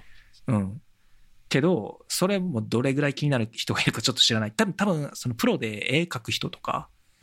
にとっては結構な大きな間違い。まあだから iPad Pro っていうのかもしれないけど、なるそう、そのプロ向けには結構大きな違いなのかもしれない。俺は個人的には別にどうでもいいと思ってる。ろ60も十分高いからリ。フレッシュレートとしてはそう。から、あとは、その、ミニ LED って言って、その、す結構新世代の液晶ディスプレうんイ。が今、アップルがいろいろその Mac とか iPad に導入検討してるっていう話はあって、でそれが入ってくると低度低消費電力化とかあとそもそもの薄型化とか、まあ、薄型化しなかった場合代わりにバッテリーを入れるなり他のパーツを入れないできると思うんだけどそういう話もあるから、まあ、さっきのライダーセンサーとディスプレイとかで差別化してくるっていうのはあるかもしれないけど Apple Pencil とか CPU とかなんかその辺は多分そんなに大きく変わらないんじゃないかな。いやー、ほんと。悔しいですね。でも、え、これ去年のやつが発表された時に買ったやんな、山田って。うん。じゃあ1年経ってるわけやろ。うん。じゃあ別に、なんていうの？この1年それがない生活をするのが良かったのかってそうでもないからいいんじゃない？まあ、あと、今別に困ってないっていう。そうそうそう。なんか、いや、例えば今年の夏にそれ買いましたやったらちょっとわかるけど、うん。そうね。うん前回のやつが出てすぐ買ってるし、いいんちゃう？そうそう。まあ、うん元、これまあ3万5千円ぐらいやったんで、うん。iPad Air で6万5千円とか。あ、それ、そうやな。だから値段も違うし。そうそうそう。そう考えると、まあ今の用途で考えると、この3万円でこのよレベルの使い心地っうん。ていうのがまあ、自分にとってはちょうどいいかなっていう感じうん。しますけど。とはいえ、っていう感じかな。ただ、ちょっと、今回の発表見た、まあなんかだん年々ひどくなってる気がするけど、そのアップルの商品ラインナップが複雑になってきててよくわからんっていうのがある。えっと、例えば今回、まあ今までは、アップルウォッチって基本的にそのフラッグシップというか最新のシリーズ、今まで、去年は5、今年6っていうのがあって、型落ちのやつがまあ併売されてますっていう状態って今うん。回それに加えて SE っていうのが出てきたし、でああ iPad iPad はもうこれここ数年ずっとそうやけど無印の iPad と iPad Air と iPad Pro っていう3種類あってしかもそれぞれで、えっと、iPad Pro は画面サイズも2種類あるし。ああ、ラインナップが複雑すぎるってそうそうそうそうそう。で iPhone も噂やと今年まあ今すでに iPhone SE っていうのは今年出たやんか前半に。はいはい。で、今年の秋、iPhone12 シリーズで、iPhone12、12 mini、12 Pro、12 Mac Pro Max みたいな、なんか4種類ぐらい出るみたいな 話もあって、そん、なんかちょっと、別にえ自分みたいなさ、そのガジェットオタクの人はさ、基本一番コス、あの、一番パフォーマンスいいやつ買うやろうから、うん。まあそんなにいいねんけど、なんかそんなにこんいろんな種類いるのかなっていう普通の人にとって。なんかあるとしてももう安い、一番安安いやつと高いやつとだけでいいんじゃないかっていう気プロマッックスとうん。iPhone 新12だけみたいな。うん。確かに。ミニっていうのはどんな感じなのかな？気になるな。うん。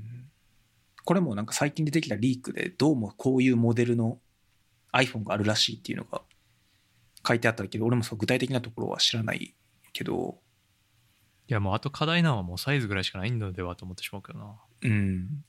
まあでも、まあだからち SE がやっぱり毎回特に前の世代の SE がやっぱすごい根強く売れてたから、うん。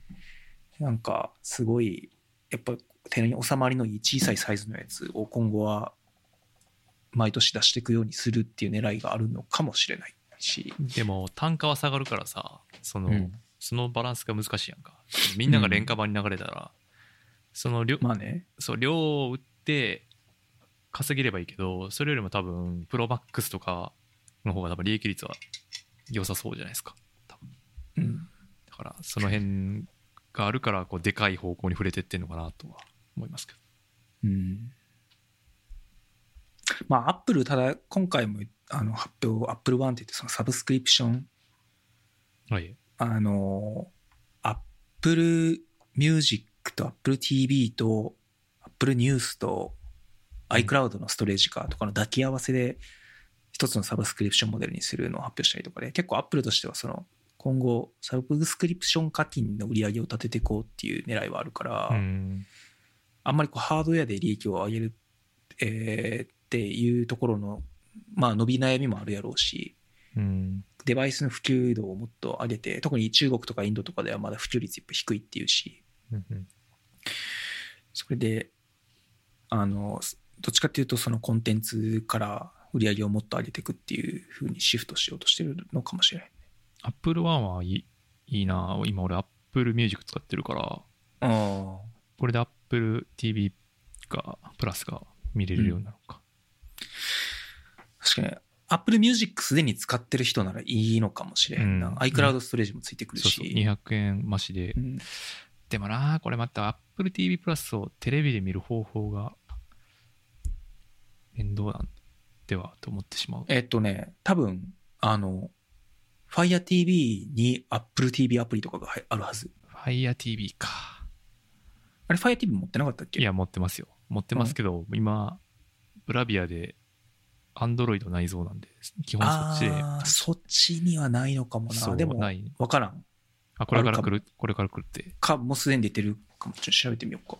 いや、今見てんねんけど。ないいなあ、ないんじゃ、敵や、敵やからないんじゃない？や、結構ね。あ、Apple AirPlay 対応するようになりましたと。まあちょっとでも後で調べときます。でもこれ見れるようになったらだいぶ、まあでも今もうでもコンテンツ飽和してるからな。うん完全に私あんあんまり Apple TV、Apple TV そんなに今、うわキキラーコンテンツもないしね、今後出てくるのかもしれないけど。確かに。うん。Apple の話たは、そんなとこ、うんあ、ただなんですか？あ、Apple TV の話やけど、この間のリビルドで宮川さんが言ってた、なんか、はいはい、聞いた。アメリカのアメフトのコーチがイギリスのフサッカークラブでうん。奮闘するポジティブな話言ってたなんかあ言ってたよね。そう、あれちょっと気になるなと思って。ああ、確かにデメ好きそう。そう、そういう、そういうのを見たいねんっていう。そう。確かにね、あの、今、ネットフリックスとか、あ、そのレビューで言ったけど、ネガティブなんが、まあ、だいぶ、そう。多いっすもんねもう、そう。考え、考えさせられる系多すぎて、もうもうそんなに考えなくないってっていうのが多いから。確かに。うんでも Apple TV もだから、その、あれ？最新回で言ったかな？その、何やったっけ ?U1、U1 じゃないわ。なんチップが変わって、そのスペシャルオーディオに対応するようになれば、その Apple TV の、うん。で、コンテンツ見ながら、その AirPods Pro で、何？スペシャルオーディオ使えますね、うみたいな話もした。はありそうやね。うんそう。あの、これも一個噂やけど、あ、なんだっけ、えっと、 AirPods Studio、その AirPods シリーズのヘッドホン。だから多分 Beats、Beats の流れを汲むやつ。あ、見た見た。はいはい。そう。それの噂もあるから、うん。例えばなんかそれとかって家で使うのにも、なんか AirPods 以上にこう、向いてる感じするし。うんうんうんうん。確かに。なんか Apple TV もあそういうの対応して、確かにヘアヘッドホン使って、この空間オーディオできますっていうのはありそうな感じはするね、確かうんうん。その時が Apple TV 買う買おうかなとか。そう、Apple TV はね、俺もね、一回も買ったことないねんね。た。あ、そうなんや。うん。なんかあったら便利なんやろうけど、うん Chromecast と Fire、てか俺はそのストリーミングデバイス、Fire TV を一番使ってるんやけど、うんうん。なんやかんやそれでなんか間に合ってしまってる。うん。エアプレイをどうしてもなんか使いたいっていうタイミングがあんまり今まででなかったから。ないなぁ、うんそんな。そう、だから Apple TV プラスのためにそんな Apple TV を買うのかっていうと、ちょっとそれめんどくす、あまりにも意味ない感じが。それはいらんけど、あり得るとしたら、その、ネットフリックスとか Amazon プライムの Apple TV アップが、この空間オーディオに対応して、うん。だから、あそのアイ Apple のイヤホンと Apple TV を使えばテレビの画面で空間オーディオも使って。ネットフリックスも Amazon プライムも見れますってなると結構でかい気がする。強いね Apple TV プラスはコンテンツ的にちょっとかなり微妙やけど。なるほど。うん。そっか。Apple はそんなところでしょうか。あそうやな。うん。とは、多分来月 iPhone の発表があると思うから。あなるほど。うん。じゃあ、またその時にでも。そうですね。それは使用感を含めて。いや、うん、ちょっとな、iPhone 今年買わない可能性出てきた。発表内容によるけど。ああ、なるほどね。うん。っていうのも、言ったっけ？あ俺、去年のあ iPhone11 買うつもりなかったけど、で、うん買ってなかったけど、半年ぐらい前に iPhone 壊れて買うことになって、うん。まだだから結構 iPhone11 Pro を割と買ったばっかりで、ああ、で、いや別に売るなり、交換するなりして、あの、買ってもいいんやけど、そんなに、まずそもそも外にも今出る予定なほとんどないし、うんうん。うん、なんかどれぐらい、どれ、むちゃくちゃすごい新機能があったら考えるけど、なんか 5G ぐらいしか目玉もなさそうやし、確かあんまり関係なさそうよ、うん、かなと思って。あと、こう今日ちょっとアップルの話ばっかりしたけど、今年、この後半、ガジェットの発売ラッシュで、に。うんうん結構、もちろん全部買うわけじゃないけど、うん。取捨選択をしないといけなくて、なんかあとあります？っけ目玉。うん、例えば、 Oculus、えっと、何やったっけ、新しいやつねそうそう、 Oculus の新しいモデルも出るし、PS5 も出るし、うんうん。あと、ソニーの一眼レフも新しくて、新しいの α7C か。うんうん。フルサイズやけど、今までのもう一個小さいモデルとほとんど同じボディサイズっていうのも出たし、えっと、あとはその Apple Silicon Mac も今年の後半に来ることが予想されてるし、なるほど。うん、あとは、自分は Apple Silicon Mac が買うかどうかわからないけど、もし16インチの現行のインテルの MacBook Pro のアップデートが来たら、買おうかなと思ってて、うーん。それも来る可能性が、11月ぐらいに来る可能性があるなと思ってて、とかで、今言ったやつ別に全部買うわけじゃないで、けど、けど、えっ、と、そもそも買うものを選ばないといけないし、その中で言うとあ iPhone 12は、あんまり優優先度はそう、高くないかなっていう気もしてる。うん。ちなみにちょっとエンタメ系は全部今回諦めようかなともちょっと思った。 Oculus も予約したけど、一回もうキャンセルしたし、うんうん。なんか、プレステとか？プレステ？そう。やってた？やってなくない？え？プレステ4は持ってた？PS4 持ってないけど、うん。PS4 でいろいろやりたいゲームが増えてきて、ああ、でももう買おうか買い PS5 見えてるから、なるほど5が出てから、5は PS4 の互換性が結構高いらしくて、PS4 のゲームはほとんどできるうんうん。から、まあそれからやればいいかなと思ってんけど、もうちょっと待ちから、まあそもそも予約のこの祭りに乗り遅れて、まだ予約できてないっていうのもあんねんけど、PS5。なるうん、けど、まあスイッチも買ったけど、スイッチですらやりたいゲームやりきれてないし、まあちょっとほど。いいかな、とりあえず。うん。それよりは自分の、自分の投資につながるものにまだお金を使った方が、多娯分、楽よりは。そう、自分のこの散財した時の、なんていうの、正当、正当性もちょっと多少上がるかなっていう、そうそう。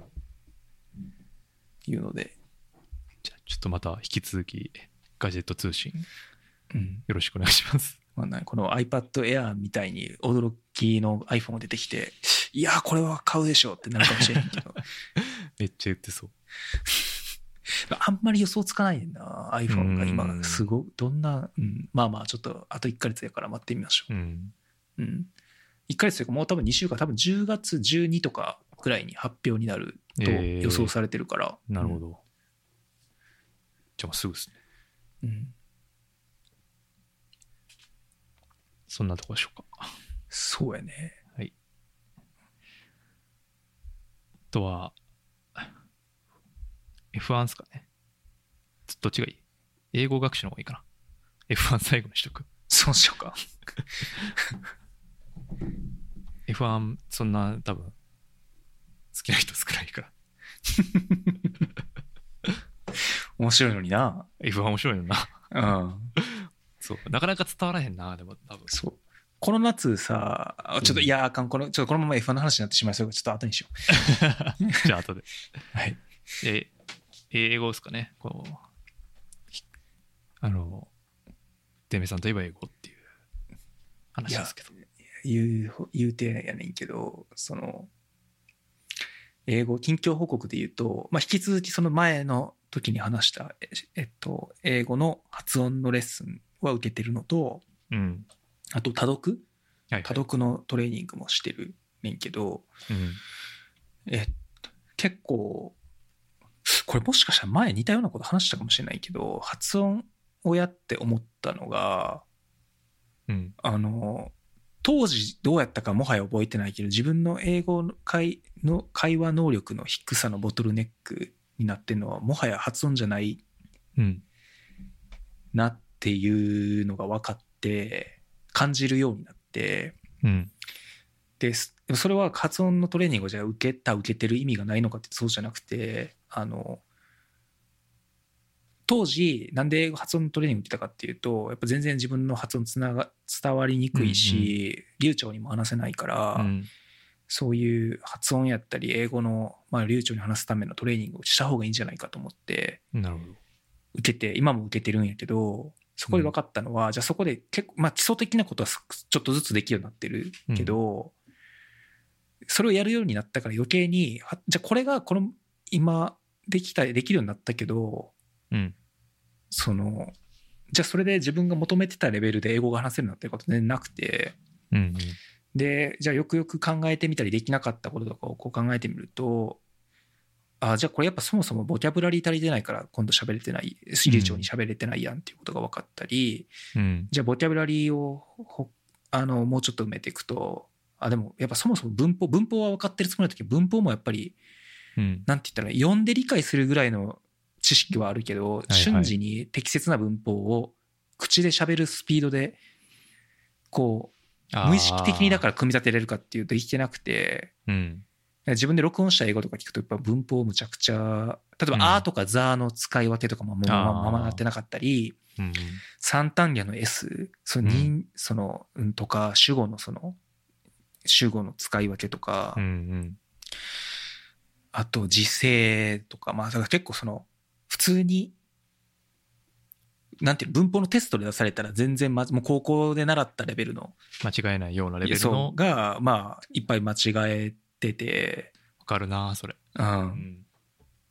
とかでだから結構なんか一個一個詰めるごとに自分の弱点今ボトルネックまあ多分ボトルネックそんなに簡単に一個これが完全にボトルネックっていうものではないしいろんなものの組み合わせなんやろうけどうん。特にその発音って今まで全くやってこなかったからそれをやることによって逆に今まである程度できてると思ってたところの弱いところみたいな、えーそうそうもう分かるようになって結構自分のその学習計画が立てやすくなったというか、えうん、これは結構面白い発見。なんかかんない。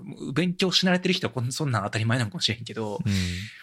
真面目にこの英語を要素要素に分けて勉強するようになってなんか分かり気づくようになって、うんうん。まあ、それは結構よよよかったよかったなと。まあって言ってもやっぱり発音のトレーニングは一番足りてないから、うん。今もずっと継続的にやってる週3回え深いでレッスンー受けてるんやけど、すごいね。でもでもちょっと他もまあやっていかないとなってことが分かったからそれはよかいいなと思ってだからなんやろうね。これは単純に自分の今気づきを言っただけやけどなんかもしその英語英語をやっていくときに結構こういうどっかに特化してなんかなんとなく全技能を鍛えようとするっていうよりはどっかに特化してやっていくといや自分の英語運用能力でどこが足りてないのかっていうのが意外と自分でもうまく認識できてなかったりするから、うん。うんうんうん、いいなと思って。確かにな。そう。例えばライティングある程度の長文を英語で書くって例えば今俺仕事でまあリモート勤務やからあるけど1日ものすごい量の英文を Slack チャットで打ってるから、うんし別に英語のなんていうの？その英文作作文？英作文か？うん。とかって受験勉強でもいっぱいやったし、うん。なんか別に自分がそはそんな苦苦手意識を持ってなかったんやけど、うんうん、なんかそれもいざそのいじゃあ言いたかったことをパッて英語で書けるかっていうとやっぱり書けない英文で書けないしあのグラマリーって前あ話したと思うけど、うん。英文を自動で添削してくれる AI のあれに通してみるとやっぱりそもそも単語の選択とか文法間違いとかうん。スペ単純にスペルミスとかもあるし、まあうん。そう、とかで、そう、いや、思ったほど全然できてないなってことが分かったり、で、まあ、すライティング、そもそも、ライティングって、なんていうの、自分のアウトプットの形としては一番喋るより多分簡単やん。うん。あの、じあるある程度自分の思考スピードに合わせて作文できるし、時間に余裕があるしね。そうそうそうそう。それでも、む、あの、思った以上にできてなかったのが分かったし、でそれは最初に気づいたのは、 TOEFL のテストを受けたからやねんけど、2年前に。うん2年前に、あの、アメリカ来て後に英語力をなんか定量的に計測したいなと思って、じゃあ TOEFL だと4技能全部できるし、いいんじゃないかと思って、2年前に受けて、そしたら、スピーキングとかリスニングができないのはなんとなく予想してんけど、うんえっと、実は、え、ライティングの点数がすごい低くて、うわ、ライティングできてないんやってことに気づいたりとか、うんうんうん。とかで、なんかそういう、まあ、今微妙に2つの話もなさったけど、なんかその定量的に計測するとか、客観的なフィードバックが入る。まあその先生にえ発音見てもらったこともそうやし、グラマリーで英語の英文見てみることもそうやし、テストを受けて点数を見てみることもそうやけど、ってやると、結構自分が思ってたのと違うところに伸びしろがあったりして、なるほどね。そういう要素,、要素分解して定量的に評価してみたいうん。な感じってことか、そう。そんなんできませんわ。が最近思った。すごいな。ちょっと尊敬しますわモチベーションっていうかもう義務感やけどな。やらないと生き残れないから、今ここっちはその。ああそうですね,、うん。いそうですねし仕事や、もちろん喋りたくな、喋れる、もっと喋れる英語、もっとできるようになりたいよ。っていうモチベーションは別にもちろんゼロじゃないけど、うんじゃあ日本にいても同じぐらいできるかっていうと、あんまり自信はない。うんうん。実際日本にいた頃こんなにやってなかったし。やっぱそうかうん。あの、全く喋れない状態からそこそこできるようになるまでは、うんあの、まあ、英語圏で仕事したいっていう目標もあったから、スカイプ英会話は結構当時もやったけど、でもその時はもっとなんか、なんていうの、もっと、ほんまにもっとカジュアルな、その、発音特化トレーニングみたいなのやって DMM 英会話で先生と喋るな。んかそう喋ったり、ニュース読んだりとか、それぐらいやったけど、もうちょっとライトな授業やったけど、けど、あある程度別に最低限の英語が喋れるようになった後、日本にいる時はそんこんなにやってなかったし、うんうんうん、まあ環境というか義務感というか 危機感というか、いやーやっぱそういう意味で言うとねそういう英語圏で働くっていうのは価値ありますよね。うん、あるけどこれがどこに行き着くかはすごい不安やけどね。結局、うん。どういう今、英語、うん、あそのかけた時間が？そうそう、英語、いや、英語はもちろん確実に伸びると思うよ。ただ、結局いつまでたってもネイティブにはかなわないわけで、じゃあこの英語の差別化要因っていうのは、えっと、英語が非ネイティブの人との間やし、差別化できてるのは、まあ、もっと言うと日本人との差でしかないうんしで、でも別に語学力っていうのはその第一武器にはなり得ないわけやん。その非ネイティブの人間にとって。ベースでじゃあ自分の場合そう、例えばそのソフトエンジニアとしてのスキル。うんとかの方がやっぱり差別化要因として強いはずで、うんうん。でも今、じゃあ英語学習1日に例えば2時間かけてるとして、その時間なんか勉強してたらそうの方が実は投資効率高いんじゃないかとか、で別に普通に英語喋れるようになりたいから、なんていうの？なんかやりたくないのに2時間割いてるわけじゃないんやけど、うんうん。けど、じゃあこれで結局、中途半端に英語がボトルネックである状態を抜け出せないまま、例えばまた日本に戻って働くことになったりとかしたときに、うん。うん、まあこれが一番賢い時間の使い方かだったかどうかは分からないね。まあ日本で外資系の企業で働くとかは、もしかしたらあるのかもしれないけど、なるほどね。えー。けど、まあそういう不安はやっぱり、そんな不安持ってるんですか？日本では日本にいるとそんな不安は多分持ちえないですよね 多分日本やとなんていうかその喋れる人が少なすぎるから多分それで十分武器になる世界を僕は今生きてるんでうん。まあでも今若い人は全然そんなことないんかな。まあ、自分より若い世代は確実にもっと喋れる人多いやろうしな。うん。その最近聞いて思ったのは、たと当時自分らがさ、学生の時、TOEIC900 点って聞くと結構英語できる人って印象だったけど、うん結構割と、まあもちろん、その、なんていうの？母集団の違いとかもあるかもしれない。割と、今の意識高い大学生の中で TOEIC900 点の割と当たり前、うんうん、になってるとか、まあ勉強できれば全然取れるっちゃ取れるよねうん。いやーもうなんかねやっぱ環境大事だなと思いますね。僕の方はもうなんだろう。聞き取りその目的というかもう聞き取れ聞き取れて読めればいいって思ってるから今。そのコンテンツとかニュースとかで、それを目的にしてるんでそこまでモチベーションが上がってきてない感じはでもそれで聞き取り読み取りができてるんやったらいいんじゃない？いやでき俺、てるわけじゃないんで、できてるわけじゃなくて、あでそのちょっと書いたけどそのプライムビデオって今字幕が調整できるようになったんですよ。調整っていうのはどういうこと？なんかフォント変えたり文字の大きさ変えたりできるんですよ。でそれをすごい小さくしてうん。画面の下に表示することでこうしこうなんか見えにくくしてるんですよ今。でうん。聞きながら意味取れたらそのまま英語で意味取るしあれこれ今何の意味やったかなと思ったらパッとしてみてああそういうことかみたいなことを今ちょっとやってるかな。なるほどな。ええそれいいな。そうそうそう。結構がっつり英語の字幕出すと、そっちばっか見てしまうもんな。そうそうそうそう。やし、なんかそう両方やって結果、まあ、当然英語の字幕もいいねんけど日本聞き取りを能力を上げようと思うと日本語字幕の方がいいような あ、そういうことか。気もしている。その大筋の意味英語、日本語字幕な？うん。そうそう。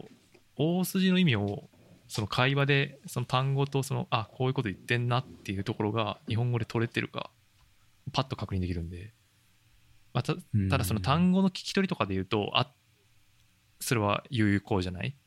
例えば、知らない単語が出てきた時にその発音あその、えっと音声で聞き取れない単語文字で知ってるけど音声で聞き取れてない単語を勉強する要するにまあその、なんていうかネイティブの発音を聞き取るっていう意味ではそういう意味ではあんまり有用じゃないけど大きな意味を取るみたいなうん。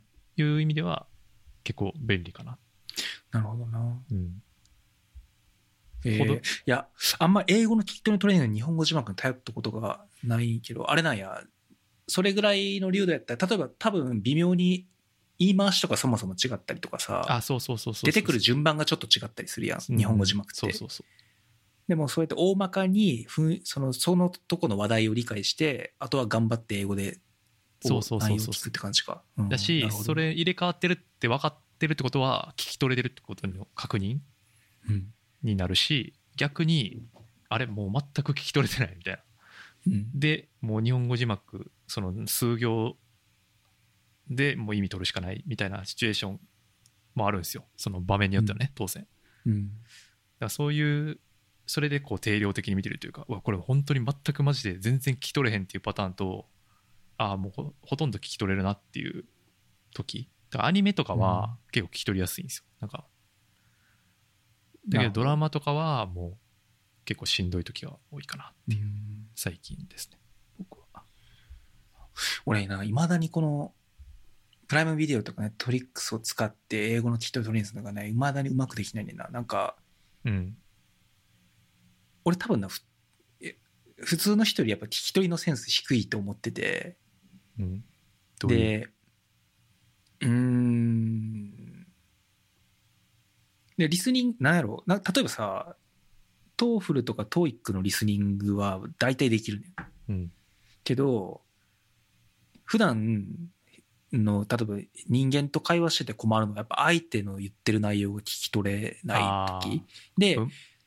実際例えばいわゆる英語力測定とかをすると、うん。えっと、自分より英語力が低いとみなされてる人は割と、そこはちゃんと聞き取れてたりするっていう経験が結構あって。ああなるほどね。でだからこので TOEFL とかのリスニングはそこそこ取れるんやけどカジュアルな会話のリスニング教材とかになるとす全然聞き取れなくなったりとか。ああなんかね形？すごいそう思うのがそうある程度多分な。多分てか俺多分ねに自分の脳とか耳の問題もあんのかもしれないけど、うんある日本語でもそうなんやけどある程度相手が喋ることを予想して多分その前多分まあみんな多かれ少なかれそうなんやと思うけど、うん。聞いててなんか全部の音をいこう聞き取ってるわけじゃないと思うんだよね。ああはいはいはい。でその聞き漏らし度合い予測に頼ってる度合いがああ機械学習で。普通の人よりなんか高くなっちゃって聞き取り能力実際のほんまのピュアな聞き取り能力が低いような気がしてて。ああなるほどな俺な日本語でもさなんか結構相手に言い直してもらわないといけないことが多分人うん。普通の人よりはある気がしてちっちゃい頃から何回か指摘されたことあって、うん。ちゃんと聞けよとか言われたりしたことあってそあうでああんまでも喋っててあんま感じたことないけど。うん。だからそれは多分よ特によく知ってる相手だとほとんどコンテキストを共有できてるからっていうのもあるのかもしれんけど。はいはい。うん、いやでももちろん日本語は母国語やからいやマジで全然何言ってるか分かんないってことはほとんどないよ。ほとんどっていうかそんな経験ないよ。分かっまあ当たりもちろんそうやねんけど。はいはい。なんかだってほら急に話しかけられた時とかさ。ああはいはいはい「あすいませんもう一回いいですか?」って言わないとあかん率が多分普通の人より高い気がする。文脈の取り方の話ね。そうそうそうそうそう、はいはいはい。でで英語でもその傾向はあってうんだから実際の音はあんまり聞き取れてないからうんうんでも TOEFL とか TOEIC のリスニング教材うんうんやと、あ、大体どんな話かすぐわかるやん。うん文脈がないっていうかそうそうのそうそう。パッと聞きで分かるようなまあ会話やからとかやし、なんか突拍子もない、そのパーティーでの会話とかは絶対出てこないし、うん問題に。そう。だから、はいいねんけど、その突拍子もない話が出てきたりする会話とか、その、えまあ英語のドラマとかもそうやけど、やと、もう一気に自分の聞き取り能力、やっぱり、理解力が落ちてて、うん。それはやっぱほんまの意味で音を聞き取れてる量が多分少ないやろうなっていう。そう。でそれも発音をやり始めたらそういうのもあって、なんかもうちょっと英語の音ちゃんと分かるようにならないとあかんのかなとか思って。ああいやうんそれは分かるな。でもアニメとドラマは多分その違いでもいいような違いで、うん。なんかそのすごいシチュエーションがはっきりしてるわけよ。うん2人の会話とか、そのなんかガチャガチャしてる場面がなくて。でもドラマはやっぱりフローというかコンテクストもしかもえー、とそのアメリカのカルチャーとかそのドイツのカルチャーとかイギリスのカルチャーとかそういうカルチャーのコンテキストもガンガン入っ会話の中に入ってくるからうん。そういうところで言うと意味取れないパターンはかなりそっちの方が発生するっていうのはそういうコンテキスト前提にしてることの違いみたいなのはすごいある気はするなうん。でも最近その小さくした字幕はなんか一今までやってきた中のこのコンコンテンツ系の学習で一番なんか意味ありそうな感じがして、えー、やってみようかな。やってみてくださいそうで。これでも上に書いてくれてる英語ポッドキャストも聞いてるんでしょ？そのコンテンツって意味で言うとそう。あのーそう、だからこのなんかコンテンツから英語を学ぶのが、うん。なかなか自分はうまく習慣に組み込めなくて、うん。で、っていうのはその原因はそのさっき言ったみたいにえっと、そう、あの、てか、じまず字幕がないと、ものすごい、やっぱほとんど聞き取れないところが出て、お、あの、ある。多い、うんそう。多いってこと。うん。で、じゃあ字幕を出すと結構そっちに頼ってしまうっていうのがあって、うんうんだからこの日本語の字幕ちっちゃくするってのは面白いなと思うねんけど、うんで、で、ポッドキャストは、英語のポッドキャストやと、うん。なんか題材的にそのテック業界の話とかのポッドキャストやっぱいっぱいあるし、うんうん。ドラマよりもある程度コンテキストも事前知識とかやっぱ結構ある。うん。うん。から、英語のポッあとはまあ単純にやっぱ聞く量をもっと増やそうと思って、うん。言っても今までどうやら英語、その人との、仕事での人との会話を除いたら、英語を集中して聞いてる時間って多分1日1時間もなくて、ないなうん。で、30分もないかもしれないな。うん今までの自分の生活やと。うん。だって別にふ英語のテレビとか見る習慣ないし、うんうんそう。で、ポッドキャストも基本的には日本語のやつ聞いてたし、そうね。し、テレビ、テレビじゃない、え、ネットフリックスとかは英語流れてるけど、吹き替えもしくは字幕に頼ってるし、うん。だから、あんまりなかったんやけど、英語集中して聞くのをもっと、で、てしまうネイティブの人は多分一日それをさ、うん、10時間とか多分普通にしてると。やってるわけやんか。そう。だから、それぐらいインプット増やさないと多分伸びていかないのかな。まあ10時間は無理やけど、自分は。うん。うん。だから、極力自分の耳に入れるのを、なんか、英語のポッドキャストにしようと思って最近始めてて。でも、まあ、英語のポッドキャストも字幕がないやん。ほとんど。うんうんあの、うん英語学習専用のポッドキャストとかやと結構トランスクリプトうんうん、公開されてたりするんやけど、うんないから、で、この OttaAI っていう、ここに書いてんけど、うんウェブサービスがあって、うん。これは、その、英語系のサービスで久しぶりにめっちゃ役立つやんと思ってんけど、うん。あの、AI で、その音声を聞き取って全部文字起こししてくれる。えー。で、かつ、その、なんて言ったらいいんやろその、音、あ、てかこれ、あーその、その音、どの部分で、だからあのカラオケのはい歌詞みたいに、どの部分を今読んでるかとかもわかるし、えそうなのその文字起こしされた単語とかをクリックしたら、その部分を再生してくれたりとか、えー。すごいで、な。すごいその、聞き返しとかにすごく、なんか相性がいい。えー。で、ポッドキャストで基本的に MP3 で公開されてるから、どんなポッドキャストでも元データダウンロードしてくれるね。うんうんだから、そのダウンロードしてきたデータをここにインポートしたら、まあ、文字、あの、1時間のポッドキャストやったら多分10分か15分したら、うん。うん。文字起こしが終わった状態で、かつその音声の再生も一緒にできるような状態で出てきて、出てきこれめって、ちゃいいやん。そう。だから、これを自分が聞きたいことにまずは普通に iPhone で、あの、このアプリ使わずに聞、一回は聞いて、で、分かりにくかったところをこのオッター使って、文字起こし使いつつ、もう一回理解してとかをやってる。えー。めっちゃいいやん。これ、えー。これ、ちなみにこれ月額おいくらですか？えっとね、俺は今月額10ドル払ってんねんけど、うん。えっとね、多分月、なん、いくつやったっけな？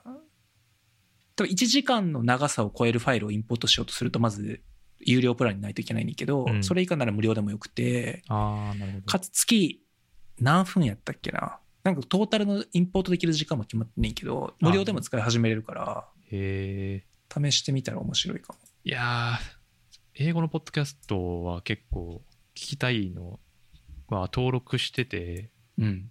で、い流れて、その、ライブラリには入ってるけど、最初頑張って聞いたけど、あのそう。徐々にこう心折れて、そうやんな。その字幕の手立てがないとさ、もうどうやっても理解できないところとかあるやん。そうそうそう。スピードラーニング的にさ、その、浴び続けるっていううんのもあるけど、でもその内容が知りたくて聞いてんのに、そうやんな。そう。そうやねん。そこが浴び続けても意味ないだろうっていう気持ちになってしまって、どうしたもんかなって悩んでたんですよね。これがね、それをこのオッターで書いててもちろんそのミス精度はね、100%じゃないからちょこちょこミスはあるんやけどう、ん。うん。まあでもないよりかはね、全然。そう。あとその正門の認識してて、その、最初に自分でこれは誰が喋ってるとかはある程度入れないといけないけど、ある程度やると、うん誰がどこで喋ってるとかも全部出してくれるから、うーん。それも便利。めっちゃいいな。これ、これ無料で使えるから一回試してみたらいいと思う。やってみようかな。ちょっうん。そうやね。英語ポッドキャストさ、そもそも、さ、俺このおたえ使い始めて本格的にいろいろ聞くようになってんけど、とうん。そもそも英語ポッドキャストのなんて言ったらいいの？この産業め、日本と比べ物にならないぐらい大きいうん、そうそうそうそう。そう。なんかプロフェッショナル化がすごくて、うんうん。あの、出て、まあ、その、そなんて言ったらいいの？その音音質とか構成のクオリティも高い。なんかほんまになんか、ラジオ番組みたいになってるし、うん結構一般の人が作ってるようなやつでも。うんうん。し、有名なポッドキャスターに億単位のなんかお金が動いてたりとか、うん。そうそう。で、まあ、あとゲ、なんかその、やっぱ、まあ、なな内容的にも特にテック系とかやとやっぱりすごい充実してて、うん。なんか普通に言ってしまえばそのこの YouTuber とかポッドキャスターの人のポッドキャストにゲストでマーク・ザッカーバーグ出てきたりとか、うん。そう日本語のポッドキャストってまあまあ考えられないやんか、うん。そうね。そうとかすごい充実しててこういうのに今やっぱ今まだ自力ではアクセスできないねんけどこのオッター使ってアクセスできるようになって、これを続けていけばもうちょっと自力でも聞けるようになるかなっていう希望を込めてちょっとそうそやってる。う。音楽とか映画、あ例えば映画スタジオが番組持ってたりとか、うん。音楽でそこにそのねえっ、とそのスタジオがだ作ってる映画のまあ主演2人が来てとか監督と主演の人が来てこの映画こんな感じでみたいなすごいフランクな会話聞けたりとかアーティストのインタビューとか。でそれこそ F1 のポッドキャストもあるし。あああるな。そうそう。そういう意味で言うとなんていうかそういう好き自分の好きなコンテンツの音声メディアみたいなのがもう死ぬほどあるみたいな。感じなんですよね。そやんな。だから。そうテックだけじゃなくても山田のところもそうやもんな。だから今、それが実は一番生な情報っていうかうんうんと一時情報というか大体その音楽とか映画ってまあレビュー系、まあ、インタビューのテキストも多いけどインタビュー動画とかそのインタビューの音声とかっていうのがなんか自分の興味とその英語学習両方一致するみたいな一番多分最適コンテンツなんですよ。うん。その学びたいこと。うん。だけどやっぱ心が折れるというか。YouTube やったらね自動字幕生成とかだ出せるからいいけどうん。ポッドキャストは確かにトランスクリプトがほとんどないパターンが多いんでこの組み合わせは確かに目から鱗感があります。ことれはこれはめっちゃいい、うやってみよう。ん、う英語はそんなとこですかね。まあちょっとこうやってデメに聞くことで自分の中の英語モチベーションを保つっていう。のもあるんで。俺もこうやってここでやってる感を出すことによって自分でやめてしまわないようにす するっていう。あプレッシャーかけてる。そうそうそう。いやじゃあウィンウィンっていうことで。そうやな。いやーちょっとやらなあかんなやっぱ。もうねもうぬるま湯ぬるま湯にいるとほんとねダメっすね、はい。じゃあちょっとフォーミュラ1の話しますかやっちゃいますか？え何個かネタあるけどこれどれの？ーそうっすね。あじゃあ小さめのとこから言うとまあは始まったじゃないですか、まあ、F1 が。でこの、B、ブラック・ライブスマターとハミルトンっていうのがうん。最近思ってて。でハミルトンっていう、まあ、メルセデス一番強いチームの、まあ、エースドライバーなんですけど、まあ、この人はそのアフリカ系アメリカンというかイギリス出身かな、うんアメリカンではないか、うん。そうか、うん。だから、まあ、アフリイギリカ系のス人やね。そうそう、ん。アフリカ系の人で、まあ、F1 の歴史の中でもほとんどいないですよね。そのいない？合ってます、うん、おあ誰？えむしろ他にいんのかな？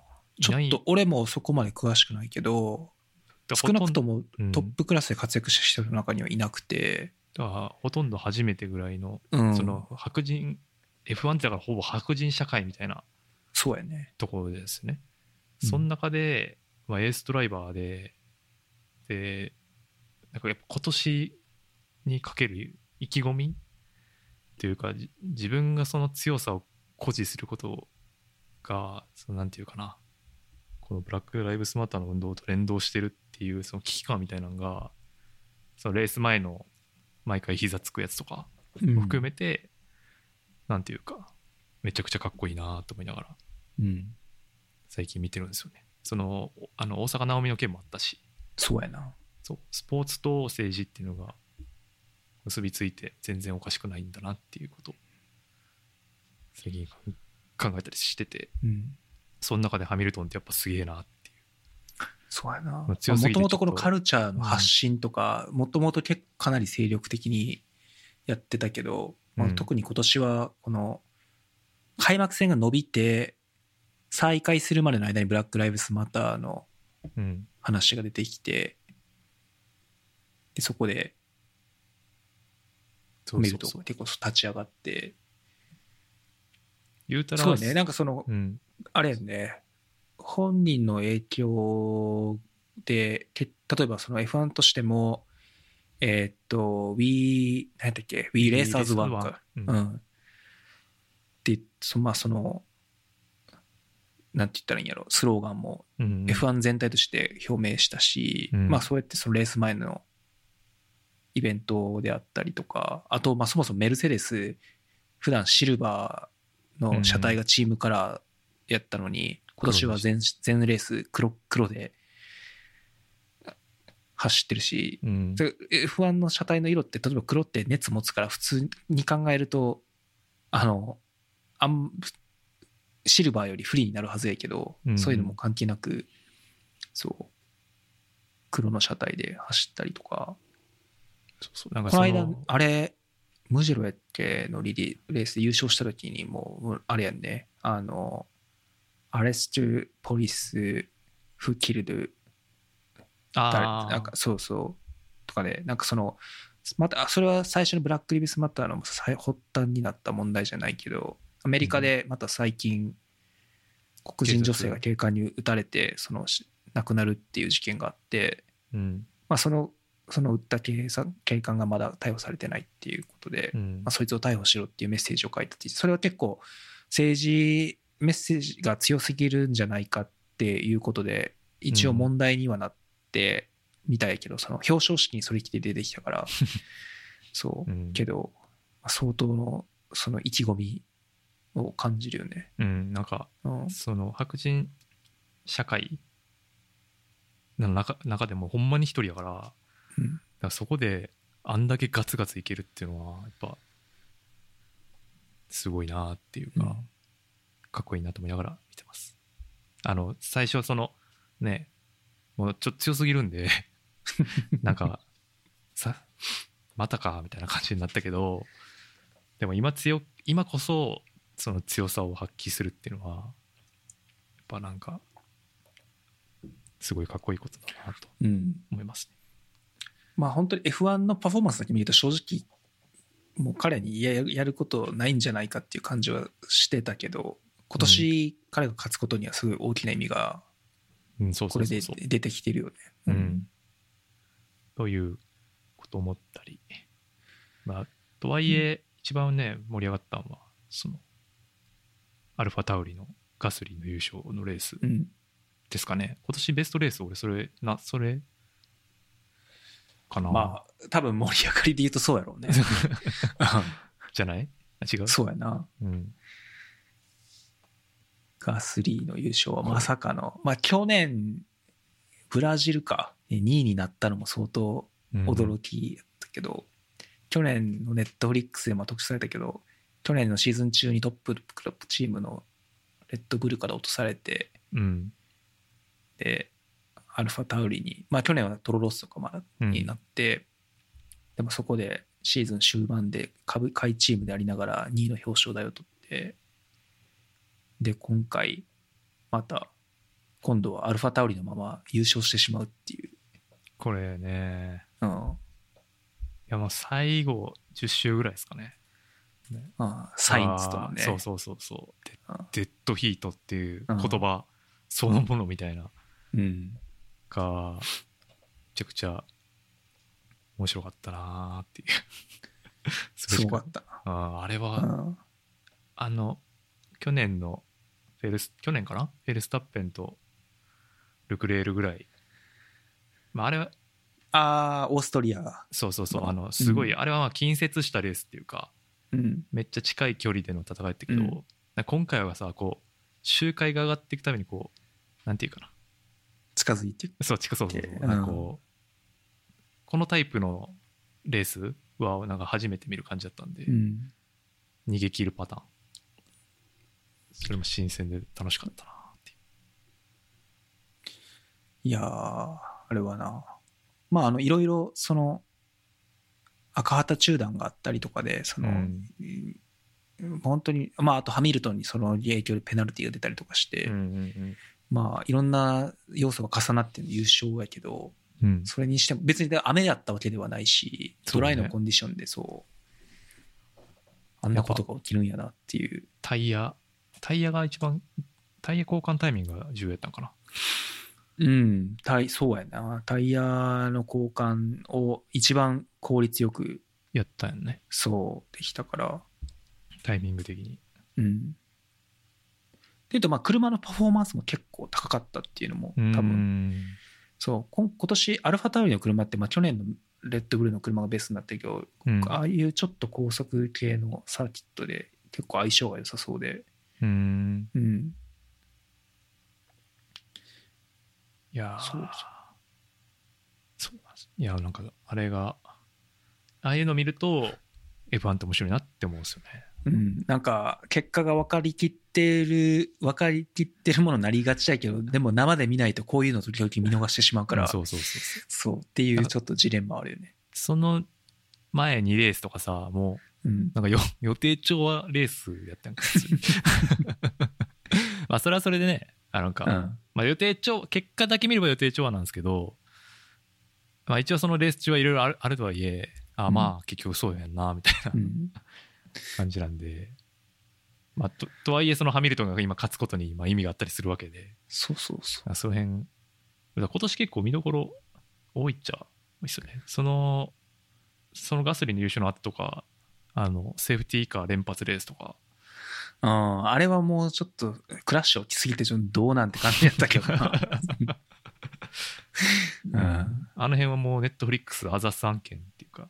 うん、やし、あれはしかもその久しぶりにレッドブルの車があのメルセデスに近いところに行って、まあ、そうんうんのセッティングもうまくいったしチームのあー車とコースの特性が合ってたっていうのもあるからこれはもしかしたらまた久しぶりに勝つかもつりがっつり勝負するとこ見れるかもしれないと思ったら0周目でもう エンジントラブルでリタイアクラッシュしてリタイアになって結構なえる展開でもあったから。そうねうん。そうやな。こまあでもネットフリックス、またガスリーが今年、あれはーこれもう今から楽しみやもん2シーズン連続で。もう 絶対消しかけてくるやんめっちゃうんやっぱりかなり記録ずくめ、いや結そのまあいろんな偶然重なったとはいえ、やっぱりそういう特に下位下位チームにいるドライバーが優勝するってほんまに少なくて、うん。うん。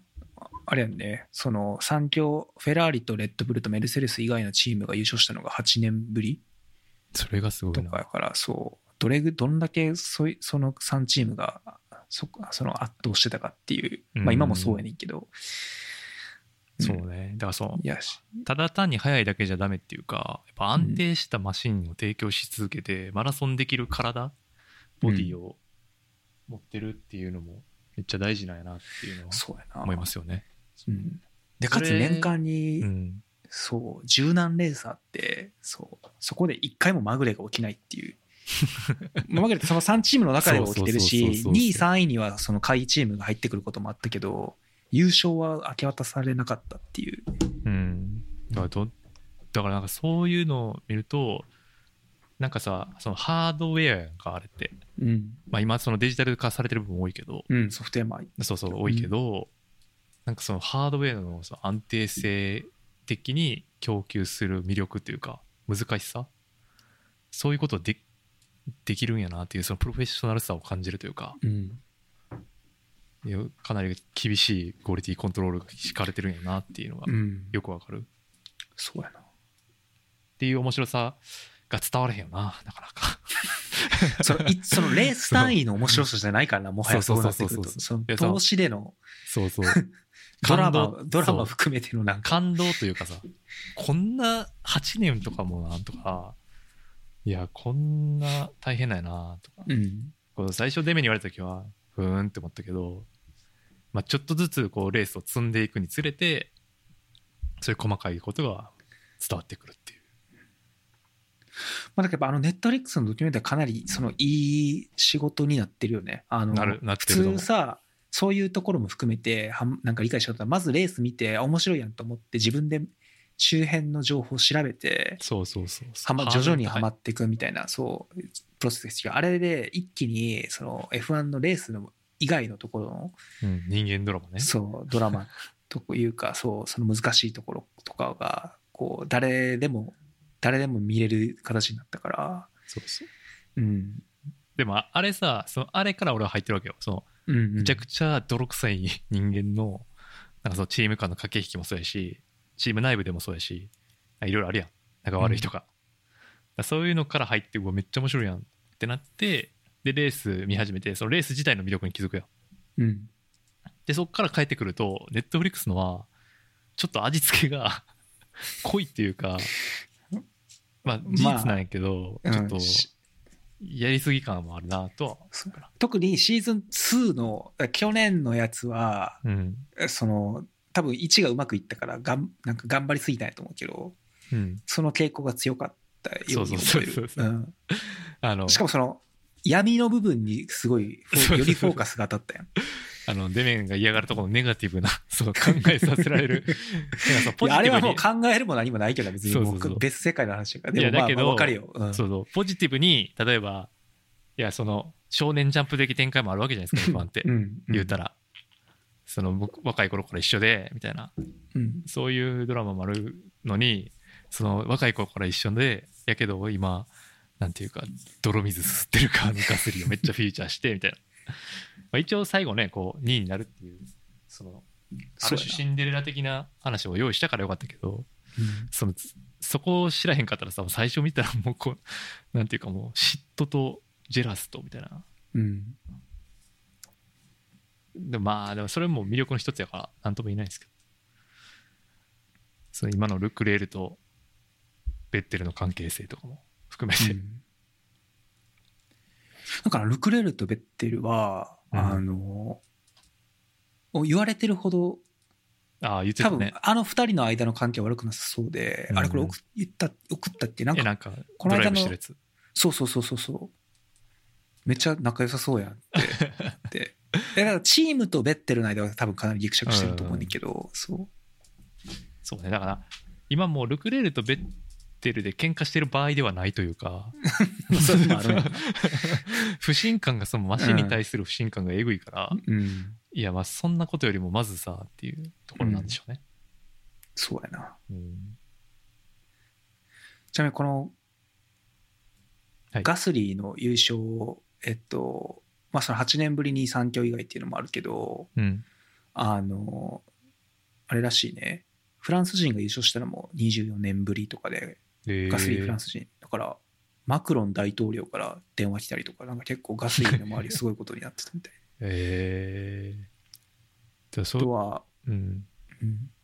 もう一個これはもう面白い、まあ、これは当たり前っちゃ当たり前ねんけど、うん。そのガスがアウトアルファタウリで優勝したことであのホンダがこのパワーユニット時代になってから唯一複数チームで優勝させたエンジンメーカーになったあ今までってそのメルセデスとフェラーリは自分たちのワークスチームでしか優勝してなかった。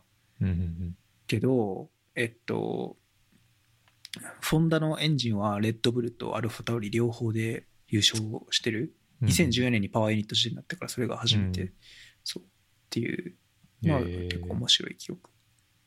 これでもねガスリーレッドブル行くかどうかはまだありますよねうん。なんか行かないような気がしてきた、うん。あのアルバムも頑張ってる？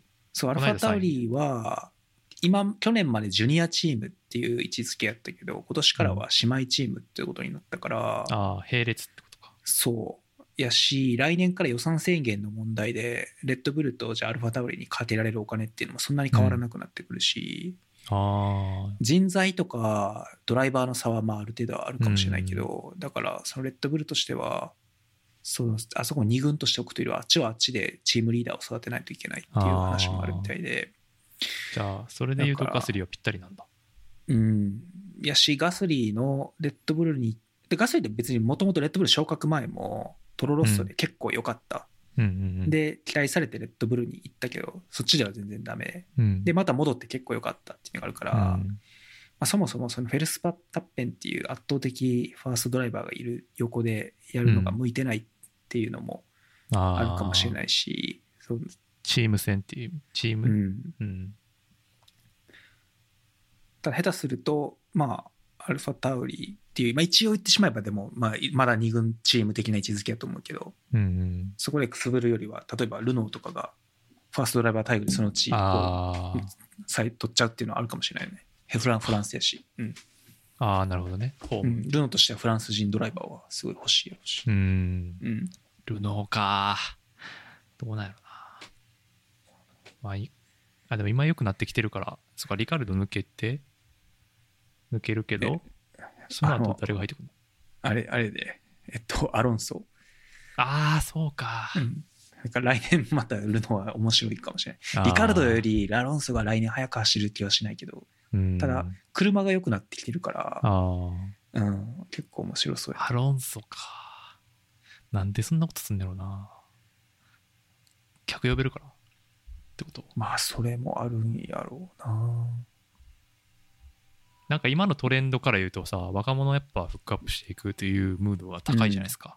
うん。流れ的にはね。うん。ちょっとなんか逆行感はあるか。まあ、あんまりルノーの育成プログラムに、その有望な人が今まだ見当たらないっていうのはあるのかもしれないけど、えっとね、今、名前忘れたけ？ど、今 F2 に中国人のドライバーでルノーの育成で結構速い人がいて、えそう、中国、彼が F1 上がってきたら多分、F、中国人 F1 ドライバー初めてかな。ー、うーん。うん。けど、今年は多分まだ無理なんかな。っていうか、今年無理、今年上げるつもりがないからアロンソ入れることになったんやろうけあど。あ。うん。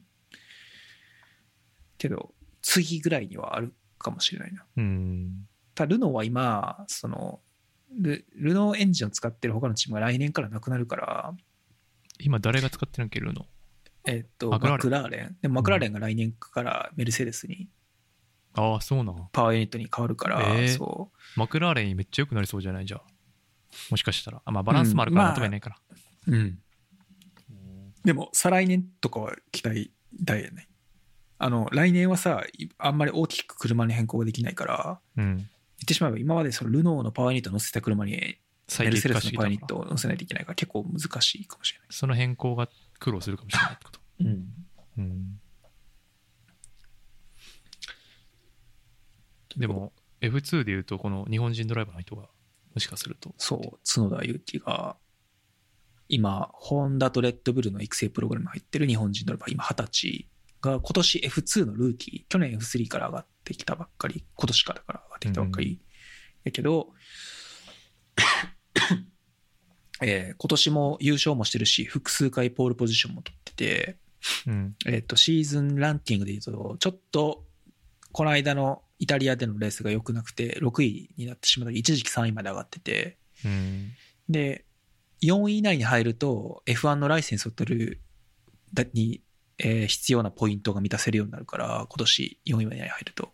うんえーうまくいくと、だから今年、だから残りのレースでうまくいって4位、シーズン4位以内に入れれば、ライセンスを取って、アルファ、来年ライフアルファタウルに乗るっていう可能性が出てくる。なるほど。で、前回全然ダメで6位に落ちてしまったから、やっぱり厳しいかな。もう F2 のレースってね、多分あと2、3個しか残ってなくて、うんうん。もうそなんか厳しいって話してたよね、前。う。うん。ただ今回、こ今、こと今週末ソチやけど、明日 F2 のレースがあるけど、今日の予選で、えっと、またポールポジション取ったから、今年3回目のポールポジションかな。うん。今週末、またポイントをがっつり稼げれば、F2 はね、ポイポールポジションでもポイント稼ぎ、ポールポジションに4ポイント入るから、えそう。で、週末2レース、えっとあって、そう、そこできっちりポイント取れれば、また上位に、結構混戦してるから、今年 F2 上位。ー、うん。うん、まだ可能性はあるかもしれない。っていうのと、これは結構、多分政治的にも重要で、あの、ホンダの F1 継続にも関わってきてる気はしてて、なるほどな。うん。あの、ホンダってまだ来年までしか F1 コミットしてなくて、うん。で、じゃあ、ホンダが F1 もうやめますってなったら、2022年以降、レッドブルはまたででえどどこかからエンジンを買わないといけなくて、うん。そあー、そっか、でも日本人ドライバーが来たら、ってこと？う。で、そう、もし日本人ドライバーが F1 に乗れるってなった時は、ホンダとしては結構、その、モチベーションというか F1 をやる理由がやっぱり強くなるうんから、走行の可能性は結構期待したいなと。そっか。いやーな、でも入るとしたらどこに入るアルファタオリで、えっと、多分首跡と入れ替わり。ああ。そっか。まあ、首跡もまあそんなに悪くはないよね、でも結構。でも今年、去年は割と、アルボンとかガスリーが戻ってきたとガスリーとどっこいどっこやってんけど、今うん年ガスリーと結構大きな差がついてるから、ああ、そっか。うん。まあ今年入れ替わりがあるならそこになってしまう。んし、やっぱりホンダの後ろ盾っていうのはでかいから、ーそ継続するために入れ入れさせてくださいよ、つって。う。うん。やし、実際 F2 で結構速い、うん。その、ひ光るものを見せてるから、F2 でルーキーイヤーでいきなりこんなにポールポジション2回も3回も取ってるのって、うん。多分、あのそんな人い、ノリスとか、ああ、そういうレベル？えーそう、なあと、あれか、えっと、アドバスでした。あの、ウィリアムズのラッセル？ラッセル、そう、ジョージ・ラッセル。多分、あの二人は、ルーティーヤーでいきなり F2 でバンバンポールポジション取って、えー、そうなん？じゃあもうそのレベルだったらすごいやん。けど、まあ、ラッセルは、えルーティーヤーでいきなり圧倒的に優勝したから、まあ、そ、そこまでではないねんけど、そう。けど、結構その速さは見せてるから、うーん。やし、まだ二十歳。若い。そう。っていうので、えー、入ってほしいなけ。うん、特にやっぱ F2 は F1 への登竜門的な位置づけやから、その若いうちに結果を出すのがすごい大事で、うーん。例えば、その、一昨年の上位、シーズンランキング上位ってアルボンとかノリスとかラッセルとかみんな F1 に来たけど、うん。去年って1位の人すら来てなくて、えー、厳しい F1 には。そう。っていうのはななんでかっていうと、もう25歳とかの人が1位になってて、あかつ彼は、その、ノリスのルーキーイヤーに同じチームにで走ってノリスに負けたから。もう、しかもノリスより年上っていうんのがあって、結構そういうので見られてしまう。将来性っていうのをすごい見られるから。そういう意味では角田はまだ二十歳うん。だから、1位にはなれないにしても、もし4位以内に入ったら結構期待は大きい。っていうのと、今、レッドブルの育成ドライバーにもう全然残ってないから F1 の可能性ある人が、うーん。なんまあか、来たら面白いなと。でも、片や、その、誰やったっけ？ルノーのドライバー誰やったっけ？あれおこよんおいや、違う、そっちじゃない？新しい。40。あーえっと、アロンソ。あの、そっか、ごめんね。いや、だからそういうさ、その、うん、25で年いってるって、その新参者はさ、そういう成長じの伸びしろで見られてさ、うん。経験ある人はもうポンと入れるっていうのは、なんかすごい会社みたいで辛いなってまあ思いますね。うん。だってどっちかを見るしかないやん。そのうん実績まか、そう、将来性か。いや、なんか、まきあ、会社で既視感があるなと。いや、その若者だけさ、その、なんていうか、何、評価す、何、実力主義ですとか言われてさ、うんその上の人たちはその実力主義に全然コミットしないみたいな。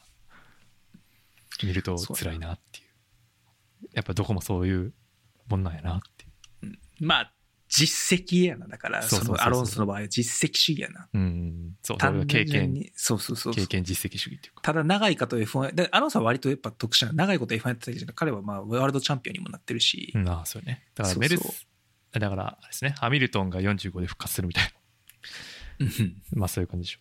そうそうそうそう。いやーあれ？今日はロシアか。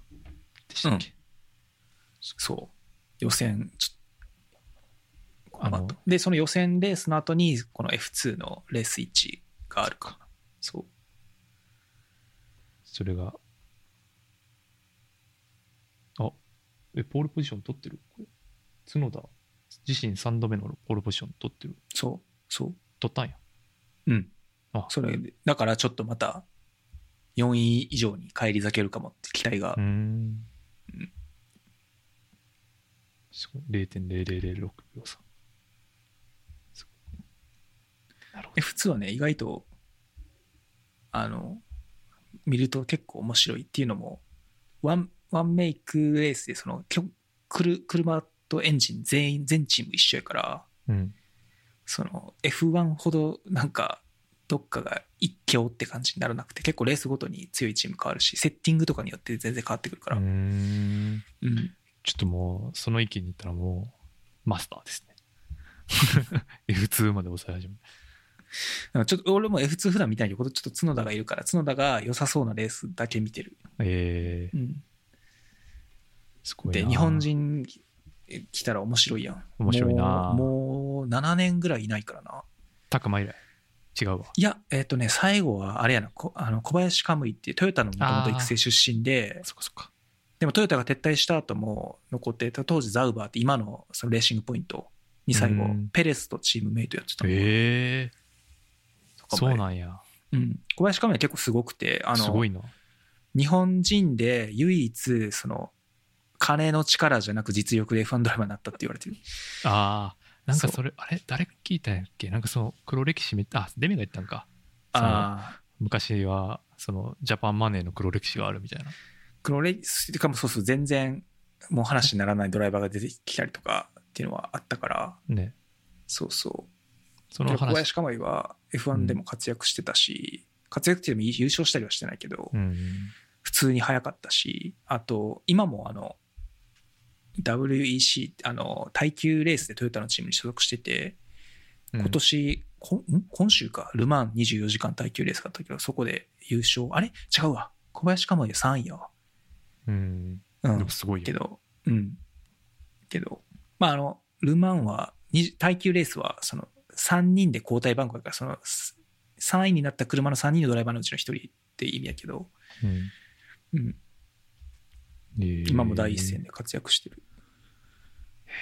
すごいなうん、別に F1 に戻ってきても走れるレベルやと思うねんけど。まあ、ないやろうけど。まあ年齢の問題なのでうん。そのトヨタの育成で、当時トヨタは F1 でワークスチーム持ってて、うんさゼロから参戦して、トヨタのチームも少しずつ速くなってきて、うんで小林カムイっていうトヨタの肝入りの若手ドライバーができて彼が結構速くて日本人ドライバートヨタの成長してるチームでよしこれでなんか F1 日本人的に面白くなってくるなっていうタイミングでリーマンショックが来てトヨタがその F1 から 撤退するっていうあーそういうのもあったからそんな歴史が。うん、へえんかその辺ドキュメンタリーにしてほしいな当時はあったんちゃうかな知らんけど、うんちょっと調べてみようかな。うん、ただトヨタの撤退 F1 撤退は結構批判を読んだみたい。俺も当時はそのへー F1 のレースばっかり見ててそのうんうん。周りの話とかよく知らなかったけど、うん。その普通撤退ってなるとそのチームはどっかに売却してチームが減らないようにしたりとか、あー。そうそういうのをしたり、まあ、そもそも人が路頭に迷わないようにするとかそ今回のチーム。ウィリアムスみたいに。うん。うん。はあるけど、あのトヨタの場合もほんまに全部シャットダウンでしかも結構直前もうつい2009年のシーズン走るつもりやったのにもう新車もできてたけどうん。突然撤退が決まってみたいな、へえうん、そんな感じで、じゃあ嫌われ者にじゃあ嫌われ者ねうん、やし今の社長も F1 はあんまり好きじゃないって言ってるからまあ戻ってくることはないんやろうけどない当分、うん、なるほどね、はい、そんな感じですか F1 はそうやね。以上ですかね今日は。だいぶ喋ったな。だいぶ喋った。うん。なんかエンディング的にありますか？言っておきたいえーっ話、と今現在進行形で見始めたのがこの「ザ・ザソーソーシャルジレンマ」っていうネットリックスオリジナルのドキュメント。見たこれ。見てない今ね半分見てんけどもうこれねもうさっき言ってたまさに重くて考えさせる系 いやねんけどいやけどその自分の業界の話ねこれそのソーシャルネットワークがのうんどういうものかっていうと Facebook とか Google とか Twitter とかインスタとかそういうところで働いてた人たちがもう辞めた人ほとんどそのが辞めた人たちが出てきてインタビュー形式でそのこういう思いを持って作ってきて、はいはいはい。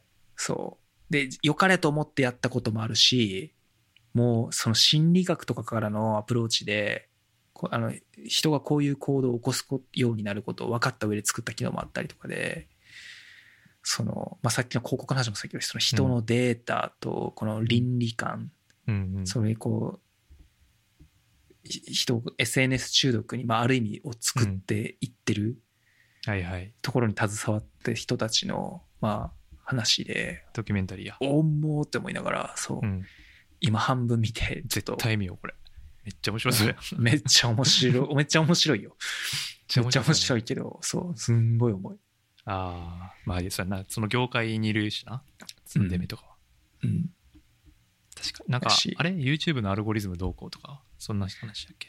あ、そうそうそうそう、そういう話出てくる。うん。あの、すごい、え嘘って思ったのが、その、このテック業界って顧客使ってる人のことユーザーって呼ぶやん。うん。うん。うん。で、俺も別にごく自然に普段の会話でユーザーって言うねんけど、うん。あの、そこで出てきたのが、この顧客のことをユーザーって呼ぶ業界は、この業界と、あと他はドラッグの売人だけねって。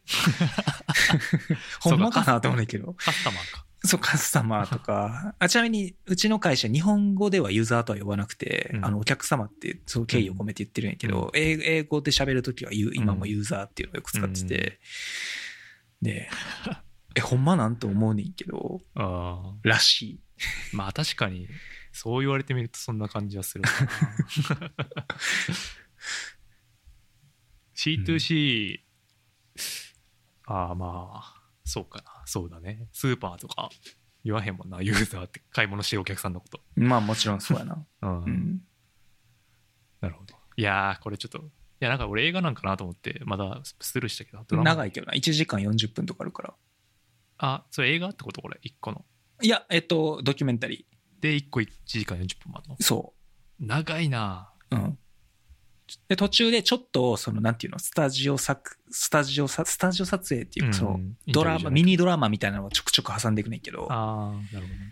そう、それもさ、その、だ俺らはまだ大人になってから SNS があるからいいけど、その子供に対する、ティーンエイジャーとかに与える影響とか、ああ数字と、この、いこの、まあミニドラマとかで結構生々しく語られてて、あうん。あちょっとああもうめっちゃ見たい。もう今もうそれが見たくてしょうがなかった。逆に。うん。俺もちょっと多分えー明日には全部見終わると。あマジか。うん。ちょっとそこ見よう。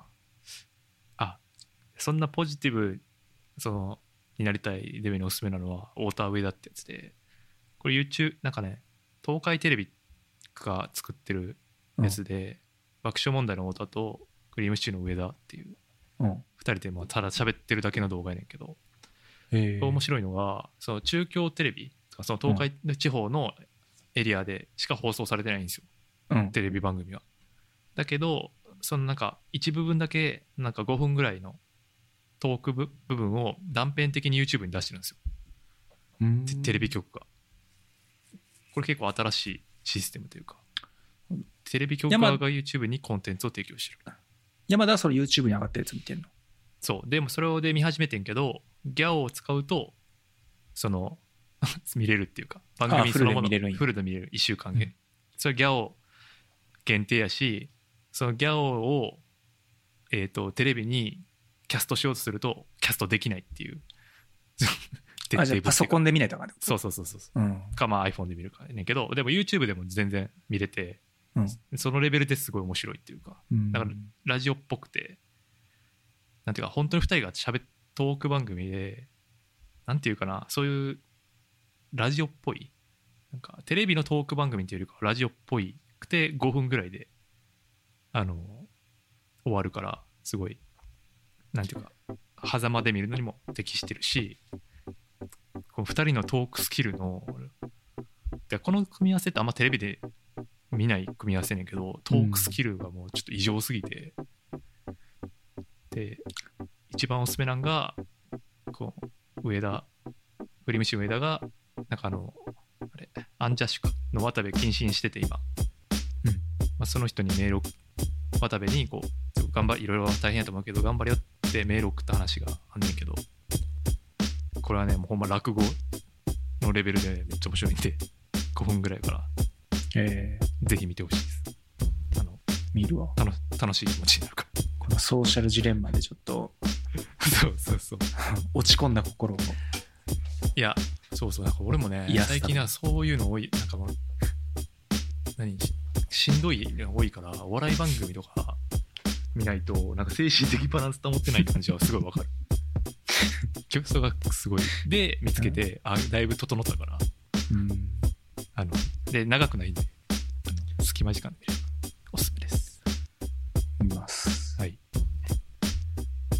そんな感じかな今日もせやな。長い時間ありがとうございましたありがとうございました。またあ iPhone 買ったらお願いしますまだ、いや買うって言ってないよ。むしろ買わないと思う。ちょっとそれがどう覆るかはちょっとはい、それを含めて次回そうドラだドラマ出して次回お楽しみにっていう感じです、はいはい。じゃあ今日はデメさんでしたはい。ありがとうございました。はい。